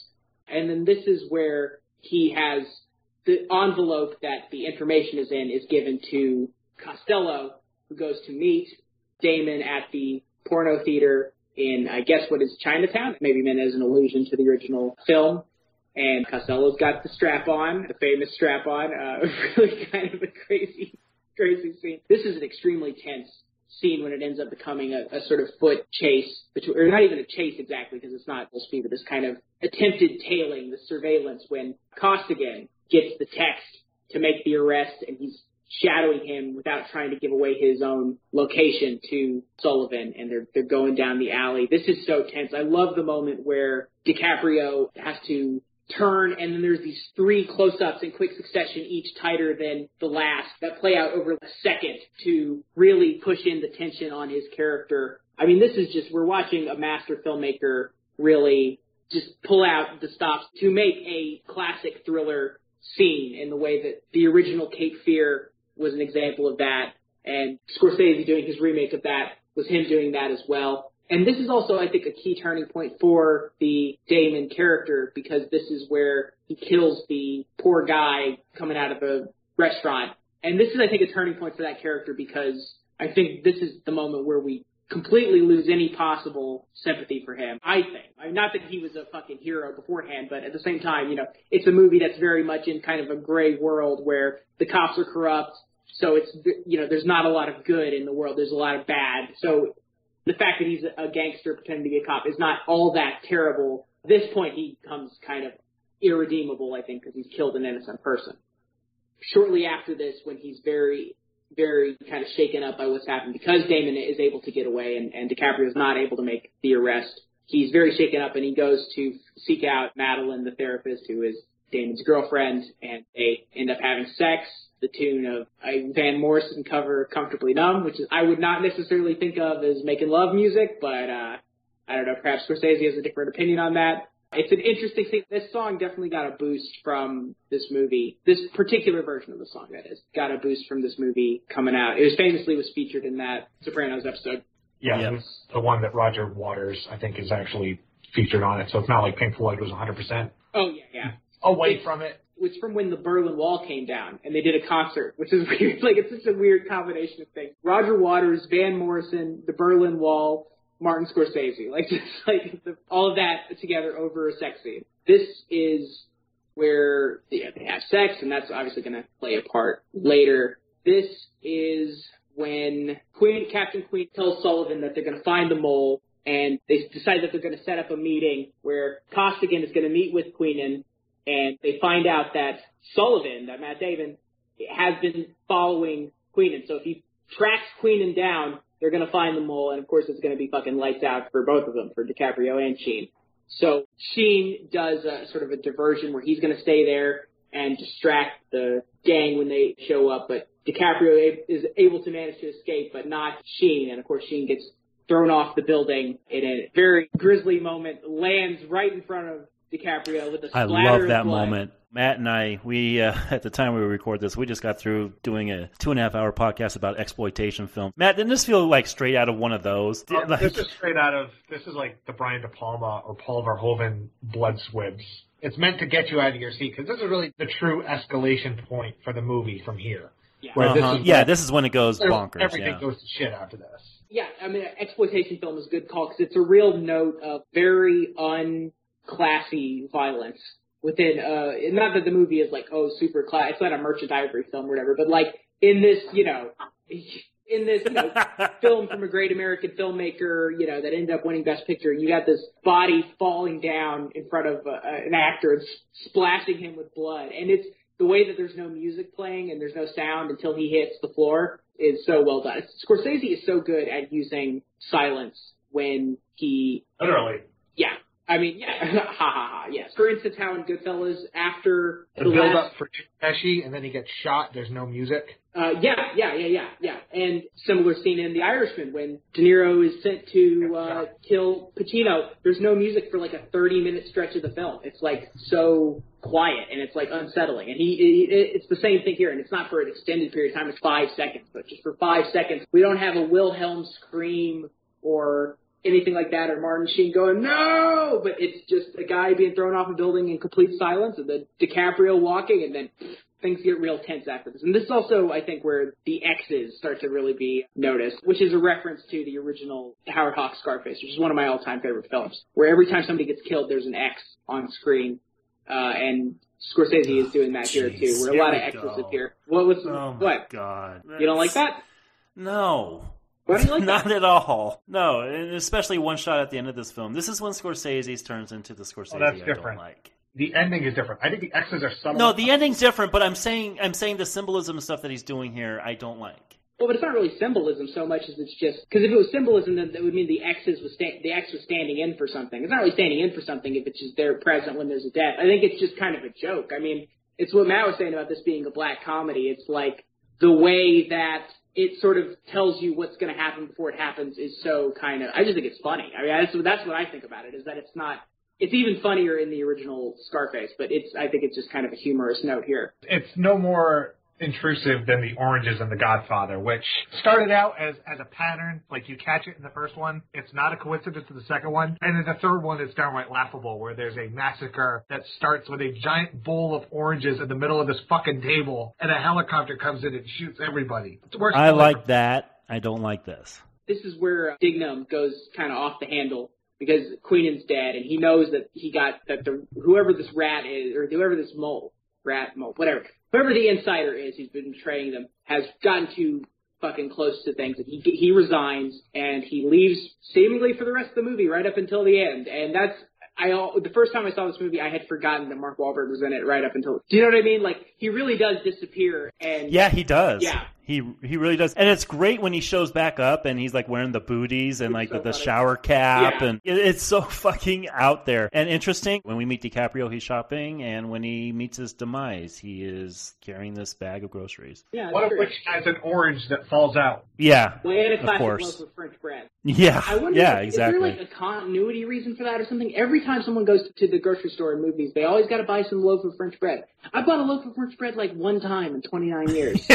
because it's Scorsese wrapping the thing up. The only way he knows how. so this is also where they try and throw Costello off the trail by saying that one of his gang members was actually the one who dies. Fitzy, I think is his name. That he was uh, actually a undercover Massachusetts State police. He, he's also the one after he dies. He's the one who figures out that, or before he dies, he's the one who figures out that DiCaprio is the mole. It's one of the things about. I know some people talked talked about how in some movies where there's like an undercover cop, how obvious it is that the undercover guy is actually a cop. But this is a movie where I don't think that, that ends up being a factor because I feel like there's psychological reasons why that why nobody ever confronts that. And of course that can just kind of be nitpicking in some way. But this is where the what seems like it's going to be the final showdown comes off. There's going to be a cocaine drop off, but they're going to shut the Staties and the FBI or the Staties are going to shut it down, and we get I'm shipping up to Boston again, and it really kind of he, he's setting you up to think that this is sort of the climax of the movie, and it sort of seems like it is. Things are getting tense, and there's this big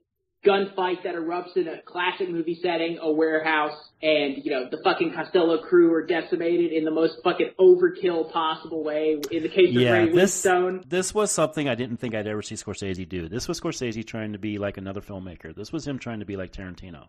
He's trying to out Tarantino Tarantino in these last few set of uh, scenes, and you know it just it just gets a little too out of control for me. I don't know. I'm not a big fan of the final 20 or so minutes of this film. to me, the whole point of the movie, in a way, is he talked about it being kind of his war on terror movie, and it's like that's kind of what I think this whole movie is about. Is this? It's these two sides that are each trying to sort of justify their hunt for the other side, and they're spending so much time and money and bullets, and people are dying left and right to try and get somebody, and then they get him, and it's like, well, okay, what have we accomplished here? We fucking blew up Iraq to, you know, not, I'm not trying to get political or whatever. It's like you go into a country to find Saddam Hussein, you get him, and people are still dying. That's kind of what's going on here in the sense that I don't think it's a direct, it's meant to be a direct one-to-one comparison, but it's just that idea of you can keep killing people all day and people are still just going to keep dying and it's not going to accomplish anything if that's your whole kind of goal is to just keep shooting people until you find the right person to get shot. Yeah. Uh, the notion of you you can't permanently create change without changing the institution. In this case, is the you know the mob itself and police department. I think there's there might he might be saying something about the excess of police force versus by the book. I, I think this is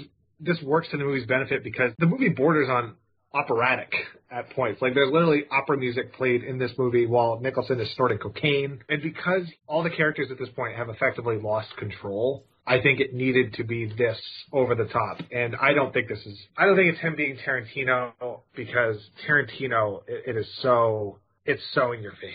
This is more of him trying to be Sam Peckinpah than Tarantino.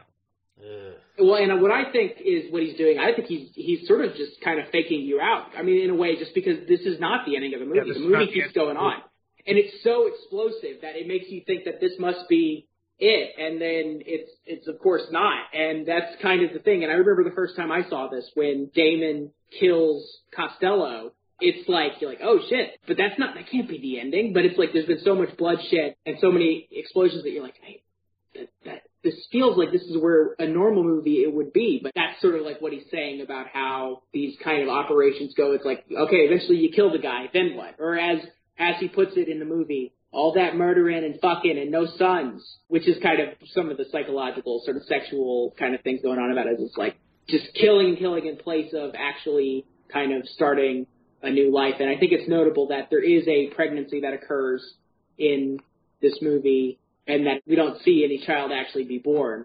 And, and the way that that also ties into the two characters, the one who's almost certainly the actual father of the kid versus the one who thinks he is, and how that ties into the idea of sort of life versus killing, creating life versus killing. And, and this is also when we know for sure that Costello is an FBI informant and Damon shoots him and becomes seemingly a local hero. He's, they brought down the big guy. It seems like the operation is over and it's time to give Costigan his life back, as he keeps putting it. He just wants his life back, which t- ties into what I was saying earlier about the DiCaprio character not being a tough guy. Is that I don't know how long actually this movie is meant to take place over. It seems like I mean, and when I say this movie, I mean the bulk of the plot, not the flashbacks and stuff. It seems like maybe a few months, maybe. It really doesn't seem like that long and he's already completely burnt out, ready to get out of this situation. And in Infernal Affairs, he's been undercover for 10 years, and he seems way less burnt out in that movie, and he's been doing it for 10 years. And so the, the DiCaprio character is not, despite what Sheen and Wahlberg recruited for, he's actually not cut out for this line of work at all, which is, I think, why he ends up meeting the fate that he meets, is that he doesn't, he actually doesn't have the kind of emotional strength or toughness to, to be able to do it. So he's not he's not able to do that, but he is able to father the child, which I think is kind of what's going on. There, I think there's a lot going on in this movie that gets kind of it's under the surface because there's so much exciting crime thriller stuff going on on the surface that the, some of the psychological stakes and stuff. I don't think that the film is failing to show them. It's just that people are watching them, and you watch it a couple times before you can really appreciate it. But he wants his life back and they're ready to end the operation and everything. But that's when he realizes when he sees the envelope that has the misspelling of citizens on it. That's when DiCaprio realizes that Damon is the guy who he was going to arrest in Chinatown that night. So he knows that he has to leave because otherwise he's going to get killed. So now they both know who the other guy is, but they don't go face to face until they arrange to meet on the same rooftop where Queenan died and Costigan makes the choice to arrest him even though he's not actually a police officer, which I think is him choosing as a character who he's going to be. This is who he is. He's not the gangster. He's not that kind of guy. And this is where Anthony Anderson goes up, perhaps distractingly. I don't know. This showdown with them on the roof, I think, is really interestingly done because at this point, Damon is such an asshole. He's so hateful. pulp, basically. His nose is most likely broken, and he's still yelling shit at him. Yeah, he really, yeah. I love when DiCaprio goes, shut the fuck up, and hits him three times in the face. It's so funny. He's gonna turn him in, and this is where we also see the psychological kind of descent of both characters because Damon is telling him, just fucking kill me now. Because he realizes, like, this whole time he's built this career of being the perfect cop, the hero, the good guy, and everything, and it's all going to come crashing down. When he'd rather just die than have his reputation ruined in this way. But DiCaprio decides he's going to abide by the letter of the law, but then bam, he gets shot in the head soon as the elevator doors open by This is an identical shot too from Infernal Affairs, where they cut to him on the ground and the doors are trying to close. yes, that part is yes, yes.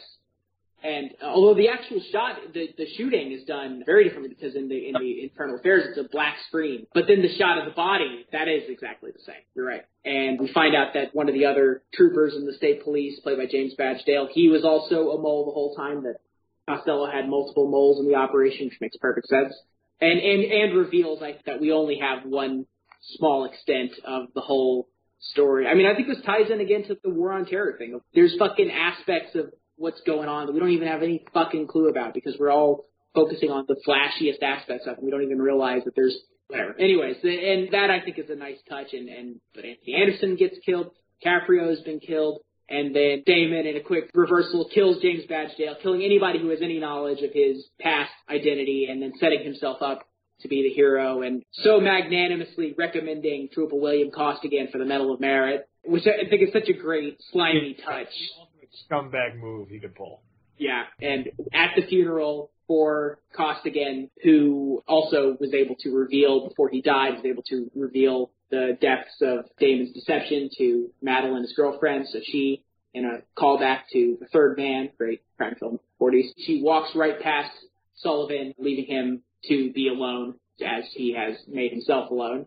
And after DiCaprio is buried as a hero, Damon goes back to his apartment with his loaf of French bread and opens his door to find that he has someone waiting for him in his apartment. None other than Sergeant Dignam himself, played by Mark Wahlberg, who is there with a gun and shoots him in the head, but not before Damon tells him, what does he exactly? He's like, oh, just fucking do it. Something. Yeah, yeah, that's what it is, yeah. Which I love the way Damon plays these last couple scenes. It's just the ultimate slime ball. Shoots him in the head. Wahlberg puts on his mask, leaves the apartment, doesn't even bother closing the door, and Damon lies there, blood pooling from his head, and then reverse shot to the open window of his terrace apartment overlooking the Golden Dome State House, and then a rat appears. Perhaps symbolic? Where do we stand on the rat, guys? I fucking hate it. I hate it with a fucking passion. This is him going right back to the aviator where he has to have the symbolism. And of course, there's a rat up there. And you know what? It could mean, you know, Matt Damon has spent this entire movie just saying, all I want is an apartment to overlook the city. All I want is to be successful in the city. And you could look at this as, hey, no matter where you go, no matter how clean, no matter how rich you are, somehow, some way, a rat can find its way into your operation. I think that's what he's trying to say, but to spend a ton of CGI money to make this rat move across the screen, it's fucking deplorable. I hate the end of this movie. The last 20 minutes of this movie just completely lost me. Could you oh, explain that? Other than just specifically the rat being obvious symbolism? Everything you described of he turns this way, he gets shot. He turns this way, he gets shot. There's no real redeeming quality about the end of this movie and how everybody is killed at the end of it. It leaves me feel nothing for anybody by the end of it. Once we learn that Matt Damon's fucked because the only one who knows of his real life self and the only one who knows he's actually a quote unquote good guy is Mark Wahlberg. That is a huge revelation and that should be a source of tension. But from that point on, this movie just hits the skids for me. I don't like the way Vera Farmiga's character is wrapped up. I don't like DiCaprio by the end of it. The final scene with Nicholson and DiCaprio I thought was a little eh. There was just nothing about the end of this movie that moved me at all. And I love the setup to it. That's the crazy thing about it. Do you know about the ending of the original Hong Kong film? No, I was going to ask you about that actually. Before you do that, though, let's uh, let, Matt be the tiebreaker here. How do you feel about the end of this movie? I agree with Mike. Yeah, final shot. It's a bit on the nose. I think a bit. It's it's as blatant as being like Matt Damon when he gets pistol whipped. It's it's that equivalent. Yeah. But the movie, I think it's making the point that sort of like I said with the shootout, everything's cyclical. As long as there's organized crime and as long as there are cops, people are just going to keep dropping by the wayside regardless of circumstance. I think there, there's still just so much pulpy tension in this third act with the there's the scene with the mutual picking up of the phones and nobody wants to say anything. There's the scene where Costello just pulls a gun on on Costigan and is like, "Yeah, you got something you want to ask me?" I think the way everyone turns on each other is what keeps this movie going. And for me, it doesn't have a, a point of comparison for me would be it doesn't have Return of the King syndrome, where yeah, there are all multiple endings, but everything feels warranted because so much has to happen. You can't leave anyone standing outside of Mark Wahlberg because he is part of neither organization now because he has left the police force. Yeah. So he he is his own third party that gets to clear the deck, so to speak.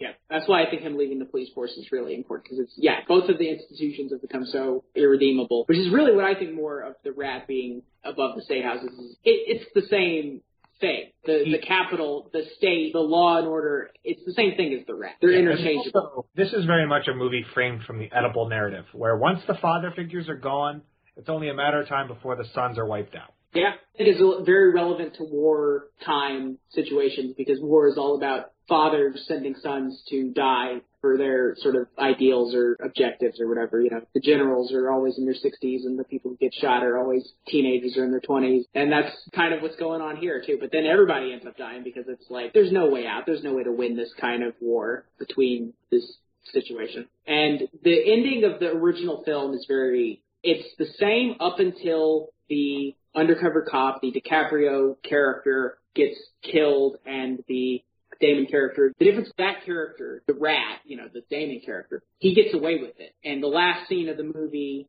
is him at the funeral for the DiCaprio analog character and he is completely triumphant as a police officer, but he remembers when he was at the academy, and in this version of the story, the two were friends at the academy together. And he remembers at the academy when the one guy was, quote, kicked out, unquote, and he thinks to himself currently, in the current moment, that is who I want to be. So he has regret for having not been an honest cop in the way that the DiCaprio analog character was. And the last actual moment of the film is after that you see a title screen that says that in Buddhism the lowest kind of hell is not dying. It's living forever with the sufferings of guilt and things like that. And that is the punishment for that character. Is that basically he doesn't die. He's triumphant in the sense of he is not going to be killed and he's not going to lose his job or anything. He's not going to get caught seemingly. But he has to permanently live with the guilt of having killed all these people and everything like that. There were some people who, at time and since then, have thought of the ending of the American movie, which is so different, as being kind of a, an attempt to sort of have the bad guy die, have the Damon character get shot and die. But in some ways, I think this is actually a darker ending than the Infernal Affairs type ending because th- this movie has such a bleak perspective on human institutions and on human interactions, and the Damon character is so completely without any kind of redemption. He doesn't even feel any regret about anything that he's done at the end of the movie. He's a complete sociopath and he gets shot and he doesn't even have that regret. He literally just like, just get it done with, just get it over. It's not even like manly. It's just kind of is like, all right, okay. So this movie kind of takes place in a world where the people who do terrible things in, in our world, they don't even feel guilt over them. It's not, they don't even have that even moment of possible conscience. And it's such a bleak kind of perspective. And that's, I think, why the tone of the movie with the sort of black comic approach and how quotable these lines are is so uh, important in helping this movie sort of go down and not just be completely harrowing. And I think it seems like audiences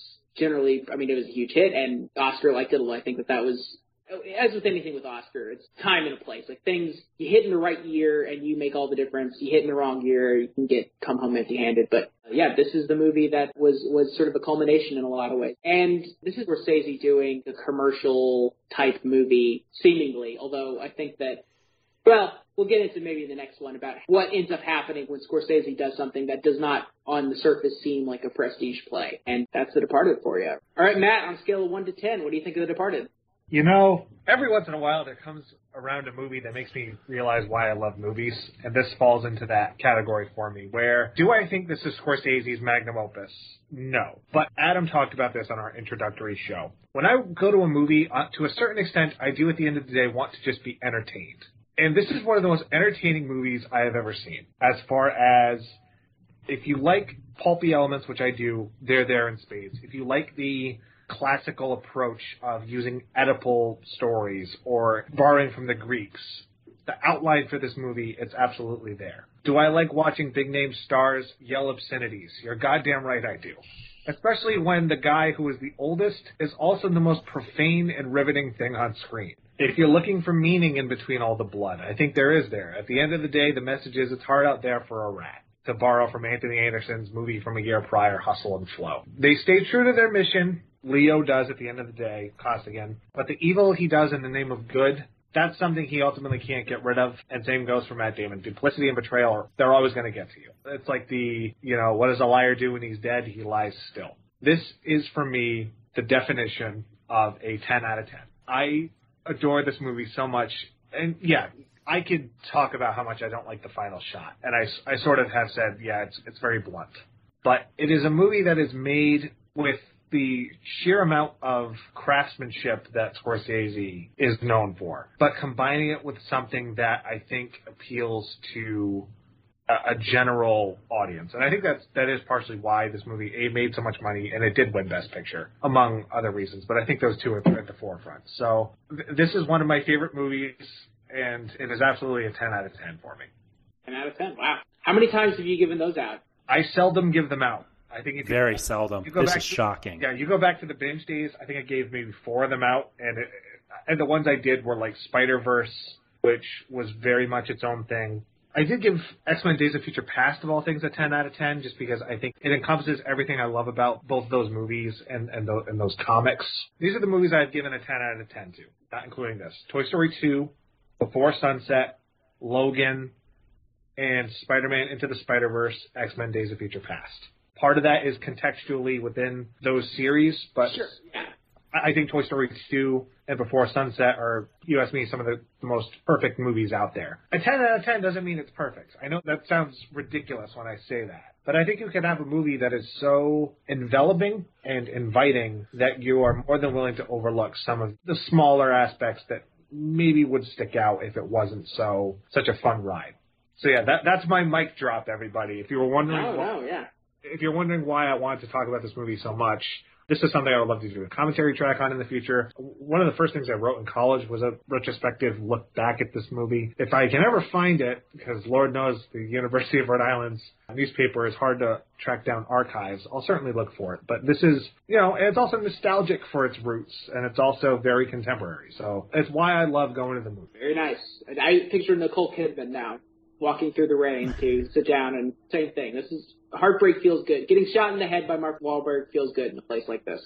Garrett, All right, let's look at the Academy Award nominees for Best Picture that year. We have, in addition to The Departed, we had Letters from Iwo Jima, The Queen, Babel, Little Miss Sunshine. I would say out of those five films, The Departed is the le- least problematic. And I would agree in that I think the Oscars given to Martin Scorsese for this movie were probably more of a Lifetime Achievement Award than anything. I'm not going to deny that this movie a lot of what Matt said in that it is very watchable. I have never seen a miscasting go so well with Jack Nicholson. When he even mentioned when he makes his face like a rat in this movie, that was the moment in the theater that honestly got the biggest reaction was when he made that face like a rat and Wow. everybody just started laughing so hard, obviously till the end. But then once you, again, I'll say it again, it, is, it has one of the most cynical endings I've ever seen in a movie. And that's not a compliment to it. I, I think he just goes way overboard. I'm not against all the violence and everything. I just hate how every single fucking person dies in this movie, except for the Mark Wahlberg character. And we'll talk about maybe the future that character that they had in mind for it. And even the love story in this, my God, the character of Madeline is so bad. She's almost toxic to this movie in my eyes. Yeah, I know they combined two characters into her. God damn. I know this movie's o- about two and a half hours. Fucking make the second character because combining those characters did not do this movie any justice whatsoever. Still, very watchable film. It's a solid 7 out of 10 because of its watchability, because you're seeing a bunch of actors at their height doing great work. I think DiCaprio does pretty good work. But I think out of the movies that we have reviewed of him, this is definitely the most watchable out of those. But again, that's not a compliment, especially for something that won Best Picture that year. Um, I'll go 7 out of 10 for The Departed. All right. This is one where I have seen this movie a lot of times, so it should not be a surprise that I like. it. It'd be weird if I was like, I hate this movie and I keep watching it. I think this is a fantastically made film. It's a triumph editing by Thelma Schoonmaker, a triumph of direction by Martin Scorsese, uh, a great, fantastic ensemble cast that's, I think, just about universally great. Uh, to speak of the man of the hour, Leonardo DiCaprio, I think this is so far out of the ones we've seen. I think this is the best of his performances for out of the three we've done so far. And I think that the way that this film is simultaneously so watchable, so quotable, so entertaining, while also getting out all of the various psychological and under the surface meanings of all these things. That is within the the tradition of the great crime thrillers of the Hays Code era in the way that they were able to get in some really dark implications through entertaining surface level substances, but with an incredibly dark ending. I would agree, one of the most cynical films of its kind. That's a good thing. And this is really, really excellent. And I have debated on back and forth over the years on ha- what I think about this one in comparison to The Aviator, like which one I like more. Like, and I think that there's different things to be said about them in different ways. I think The Aviator is, a, is more of a, a triumph of cinematography. This is more of a triumph of editing. This is more of an acting movie. That one is impressive on on the craft level in terms of costuming and everything like that. And I think ultimately they're about equally fantastic. I'm not going to go so far as to do the 10 out of 10 because a couple things are I guess I for Scorsese, there's only a few films that I would say the 10 out of 10 for, just because you know you got to ration them out a little bit. But I think this is fantastic. This is a 9 out of 10, and I had uh, an excellent time revisiting it. Have an excellent time revisiting it, literally every time I visit it. So yeah, nine out of ten. All right. I, I heard there were just discussions of a sequel. Get into that, Mike. What exactly happened with that? It was, it was a Wahlberg that was getting involved with it. Yeah. So what had happened was that I mean, basically, is the one character who survives, Mark Wahlberg, they were like, well, you know, there could be a sequel with that character. Now, in fairness, Alec Baldwin also survives, but I don't know necessarily where that character goes. There was discussion about doing a sequel that would inv- follow the Wahlberg character as the main character, and they were going to bring, and William Monahan was brought back to write it, and Wahlberg was really enthusiastic about starring in it, as you could probably expect. And Scorsese was not interested in directing it. I think just because he had a very like stressful time making this, and also him doing a sequel does not seem like the kind of thing that he'd be interested in, in just in general. But the idea behind it was that we they never actually wrote a script, but they had you know basically an idea. And Monahan said that it would have taken place both during the events of The Departed and afterwards. That part of it would have been showing what was going on with Wahlberg's character in the parts of The Departed where he was off screen, but that it would continue after the events of The Departed and go on further. There was some sort of indication that it was going to involve maybe political corruption, which makes a lot of sense because Whitey Bulger's brother, Billy, was a very influential and high-ranking member of the Massachusetts State Senate. So he was a very important political actor in Massachusetts for 40 years his brother was the fucking head of the Irish mob. And so that was, I'm sure, would have been an inspiration to the plot. But the idea behind it was Wahlberg was going to be the lead, Brad Pitt was going to play a part, and they were going to get Robert De Niro to play a part too. So I mean, you, talk about how would you possibly top the cast of one? Whether that tops it or not, I mean that's a pretty comparable cast right there. And they went into Warner Brothers and they pitched it. And the way that Wahlberg last week he was while he was doing press for uh, un, what's it called Uncharted, he talked about how revealed the story of what happened with that one, which was that they went into Warner Brothers to do the pitch for the sequel, and according to Wahlberg at least, Monahan basically really whiffed on the pitch because he didn't come in with a really detailed kind of story description because he says that that's not how he likes to pitch things, but apparently that's what the management at Warner Brothers was really into at the time was they wanted really kind of specific detailed pitches and Monahan just kind of came in with something vague, and so they said that the meeting didn't go well, and that was basically the end of that. It's probably been too long now. It's been 16 years or whatever. But, you know, I wouldn't be opposed to some sort of sequel. I mean, I, it, there's a chance it would be really terrible, but, you know, there's a chance it could be really good, too. So I don't know. I mean, I think that. You know what you do with a cast of characters this big? If you're going to do a sequel or even a prequel, do it in a TV form. All right, well, that makes a lot of sense, yeah. There were two sequels to the original Hong Kong film, or one of which was actually a prequel. There's, there's a prequel and a, and a sequel to it, but I don't really know what those are about. But I do think that that is a relevant factor, is that there was precedent for that. I don't think that the, the idea that Monahan and Wahlberg had developed had anything to do with those, but who knows? Well, next week, we're going to be taking a visit to Shutter Island. That's right, we're not losing the accents, people. We're keeping them. We're going to be paying a visit to Shutter Island and with some duly appointed federal marshals and uh, I'm looking forward to it. I don't know if we want to get too much into what we think about Shutter Island before. Have you? I assume you guys have already seen it. Uh, yes, yeah. I already saw it. Yeah. I saw it in theaters. I was pretty excited for it, actually. It, it got quite a bit of press leading up to it, got quite a bit of hype. Walked in really excited for what I was about to see. And we'll see how that Yeah. plays out Yeah. next Yeah. next week. Yeah, my thoughts are pretty much identical to Garrett. I was very stoked to see this. It looked considerably different from what Scorsese had been doing. I had not read the book, but I had seen some of the other Dennis Lehane adaptations, so I knew he was he had some good material to work with and very intriguing cast across the board. So I was very interested in seeing this. Yeah, I was. I mean, I was pumped, and it was one of those trailers. I, they pushed the movie back, right? So it was one of those trailers that I saw fucking twelve times because it was just like they were like just playing the trailer for months and months in theaters, and so it just your your level of hype gets kind of increasing, or at least mine mine was. You know what I mean? Until next week, when we discuss Shutter Island, I ask you this: You do well in school? So did I. They call that a podcast. You're not one for tears, and well, neither am I. So it's best to come out with it. Let's be honest. It's all been a grand adventure, but it couldn't possibly last.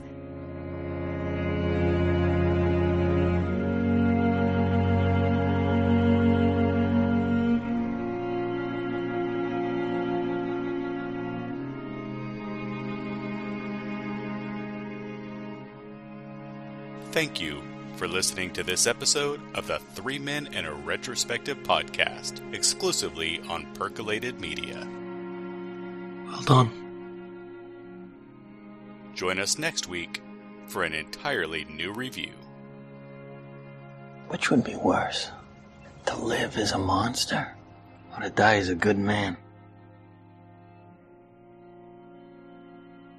And if you would be so kind, please take a moment to give us a positive review and rating on your podcast platform of choice. It truly helps others to find and discover these podcasts. I got this rat, this gnawing, key-eating fucking rat.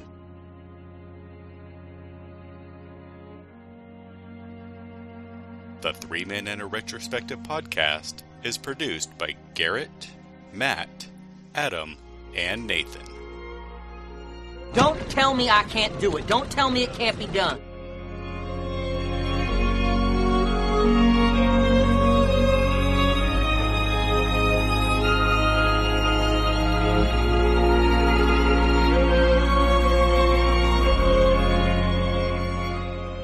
Edited by Garrett. That's a sorry looking pelt.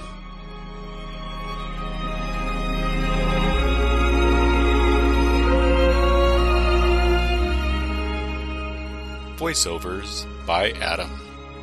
This is Howard Hughes. Howard and I were just discussing how he wants me to pull a camera out of my ass.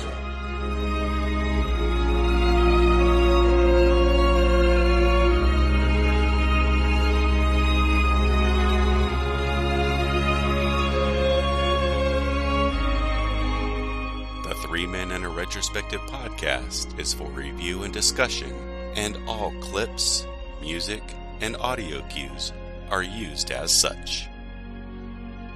Hunt the flesh, kill the flesh, eat the flesh. That's the uh, male sex all over.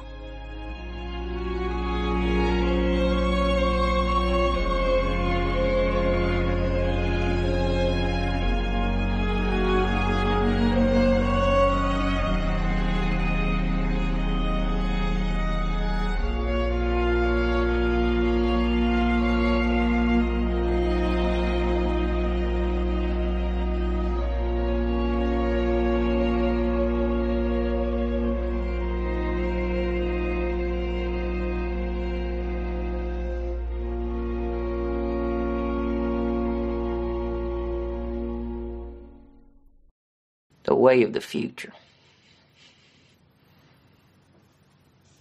The way of the future. The way of the future. The way of the future. Mm-hmm. Gangster Whitey Bulger, who at the time was it was unknown if he was even like alive or dead. Didn't Monahan also write The Recruit as well with Al Pacino?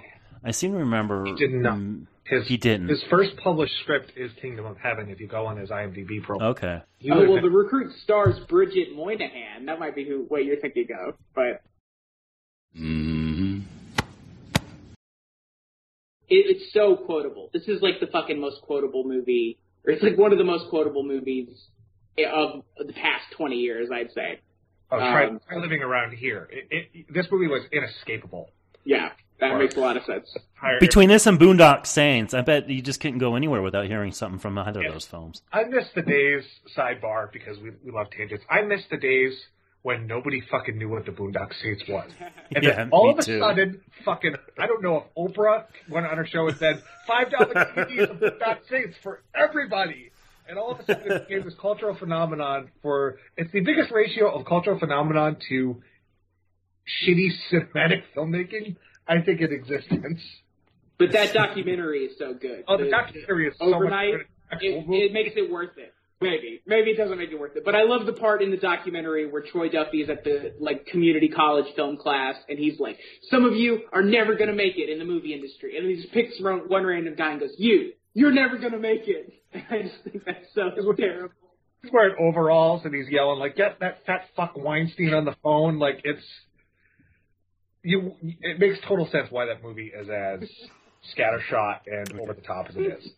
We're All right, I, didn't, I didn't. I didn't mean to start this, but go ahead, Mike. What what else? no, it's just the point of comparison. Mm-hmm. I wonder if it's actually also why this was not set in New York and why they switched to Boston because that is a stark contrast. Despite what people think, New York and Boston are two very different cities. Yes, they are. I've never been to Boston. Oh, I oh. ground this to a halt. No. Yeah, I- it, Mm-hmm. he's not revealed to be an informant in Infernal Affairs. Correct. Yeah. That is entirely a machination of Whitey Bulger. Yep. And it's so funny that, you know, we got the Whitey Bulger movie about a decade later, officially. And this is how you would have imagined Johnny Depp playing it, where he's so over the top and theatrical, but then you watch it and you're like, oh wow, he's really, makeup notwithstanding, he's playing it very down low. That movie is odd. That movie is kind of weirdly It's, it's very sloppy, but I think Yeah. Johnny, Johnny Depp's very good in it. And uh, well, also, I guess I don't want to get uh, us off on too much of a tangent. But you know about how Ben Affleck was going to direct a uh, film about Whitey Bulger with Matt Damon playing Bulger, and That does Kate- yeah, yeah, and then that got that got shelved because of uh, it. They got they got Chris Nolan, Howard Hughes. Their film got had to be put on the shelf because Johnny Depp and Scott Cooper beat him to it. But anyways, that's a, that's a, that's a tangent of tangents there. Mm-hmm. Another great exchange is the one between Wahlberg and Baldwin, where he goes, he, where he says, he says, oh, "What's the beginning of it?" He goes, This- "How's, this how's your mother?" This shithole has more leaks than the Iraqi Navy. Oh well, there's that, but there's also the part where he, he goes, uh, "Let me get pull it up here." Thank you, IMDb, for having it. I'm sure. Uh, uh, yeah, uh, he goes, "Fuck yourself." Mm-hmm. And I guess this is also sort of talking about. Hold on, just a second, guys. Sorry, my bad.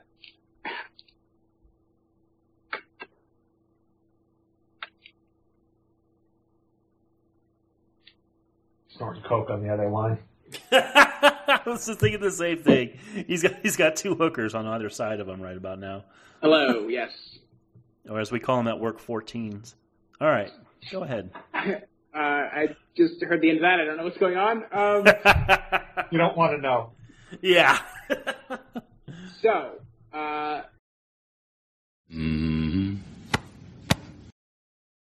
and Shutter Island, interestingly, oh, I was going to say that it was the first Scorsese film I saw in theaters, but that's actually not true because I saw Shine a Light, his Rolling Stones concert Oh, film. wow. Yeah, yeah, yeah. But um, but that's we're not we will not be covering that one unless unless to my knowledge DiCaprio filled in on the drums for uh, the Stones at that concert. I wasn't aware of it, I don't believe that's correct. I would have to consult the DVD.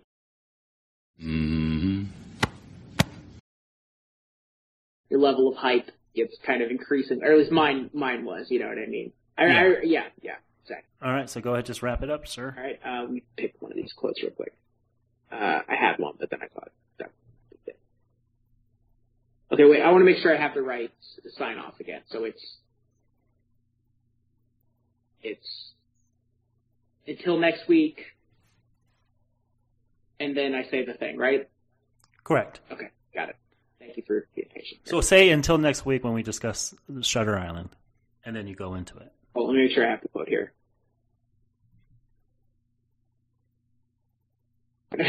Something like that. like There's so many quotable lines in this. I don't know how you could scour well, so much. Now I, yeah, right. Now I'm like, now I'm like, why I want to pick the best. You know what I mean? It's like when you're like at Yeah. the store and whatever. Um, and also one that doesn't involve like uh like an exchange. Uh, you know what I mean? Like, because what I want Yeah. to do is I want to do the part where he goes, "You do well in school, yeah, so do I." They call that a podcast, but I can't do There that. There you go. Oh, can I do that one? You can do whatever you want. What do you guys have to respond for that one? Oh, I don't know. Do whatever you want. All right, all right, all right, sure. All right. Uh, until next week. Wait, so, sorry, shit, sorry. So until next week. I'm gonna say Shutter Island, and then the line, right? Until next week when we discuss Shutter Island. I've got it. Okay, yeah. Um, until next week when we discuss Shutter Island, I ask you this: You do well in school, so did I. They call that a podcast.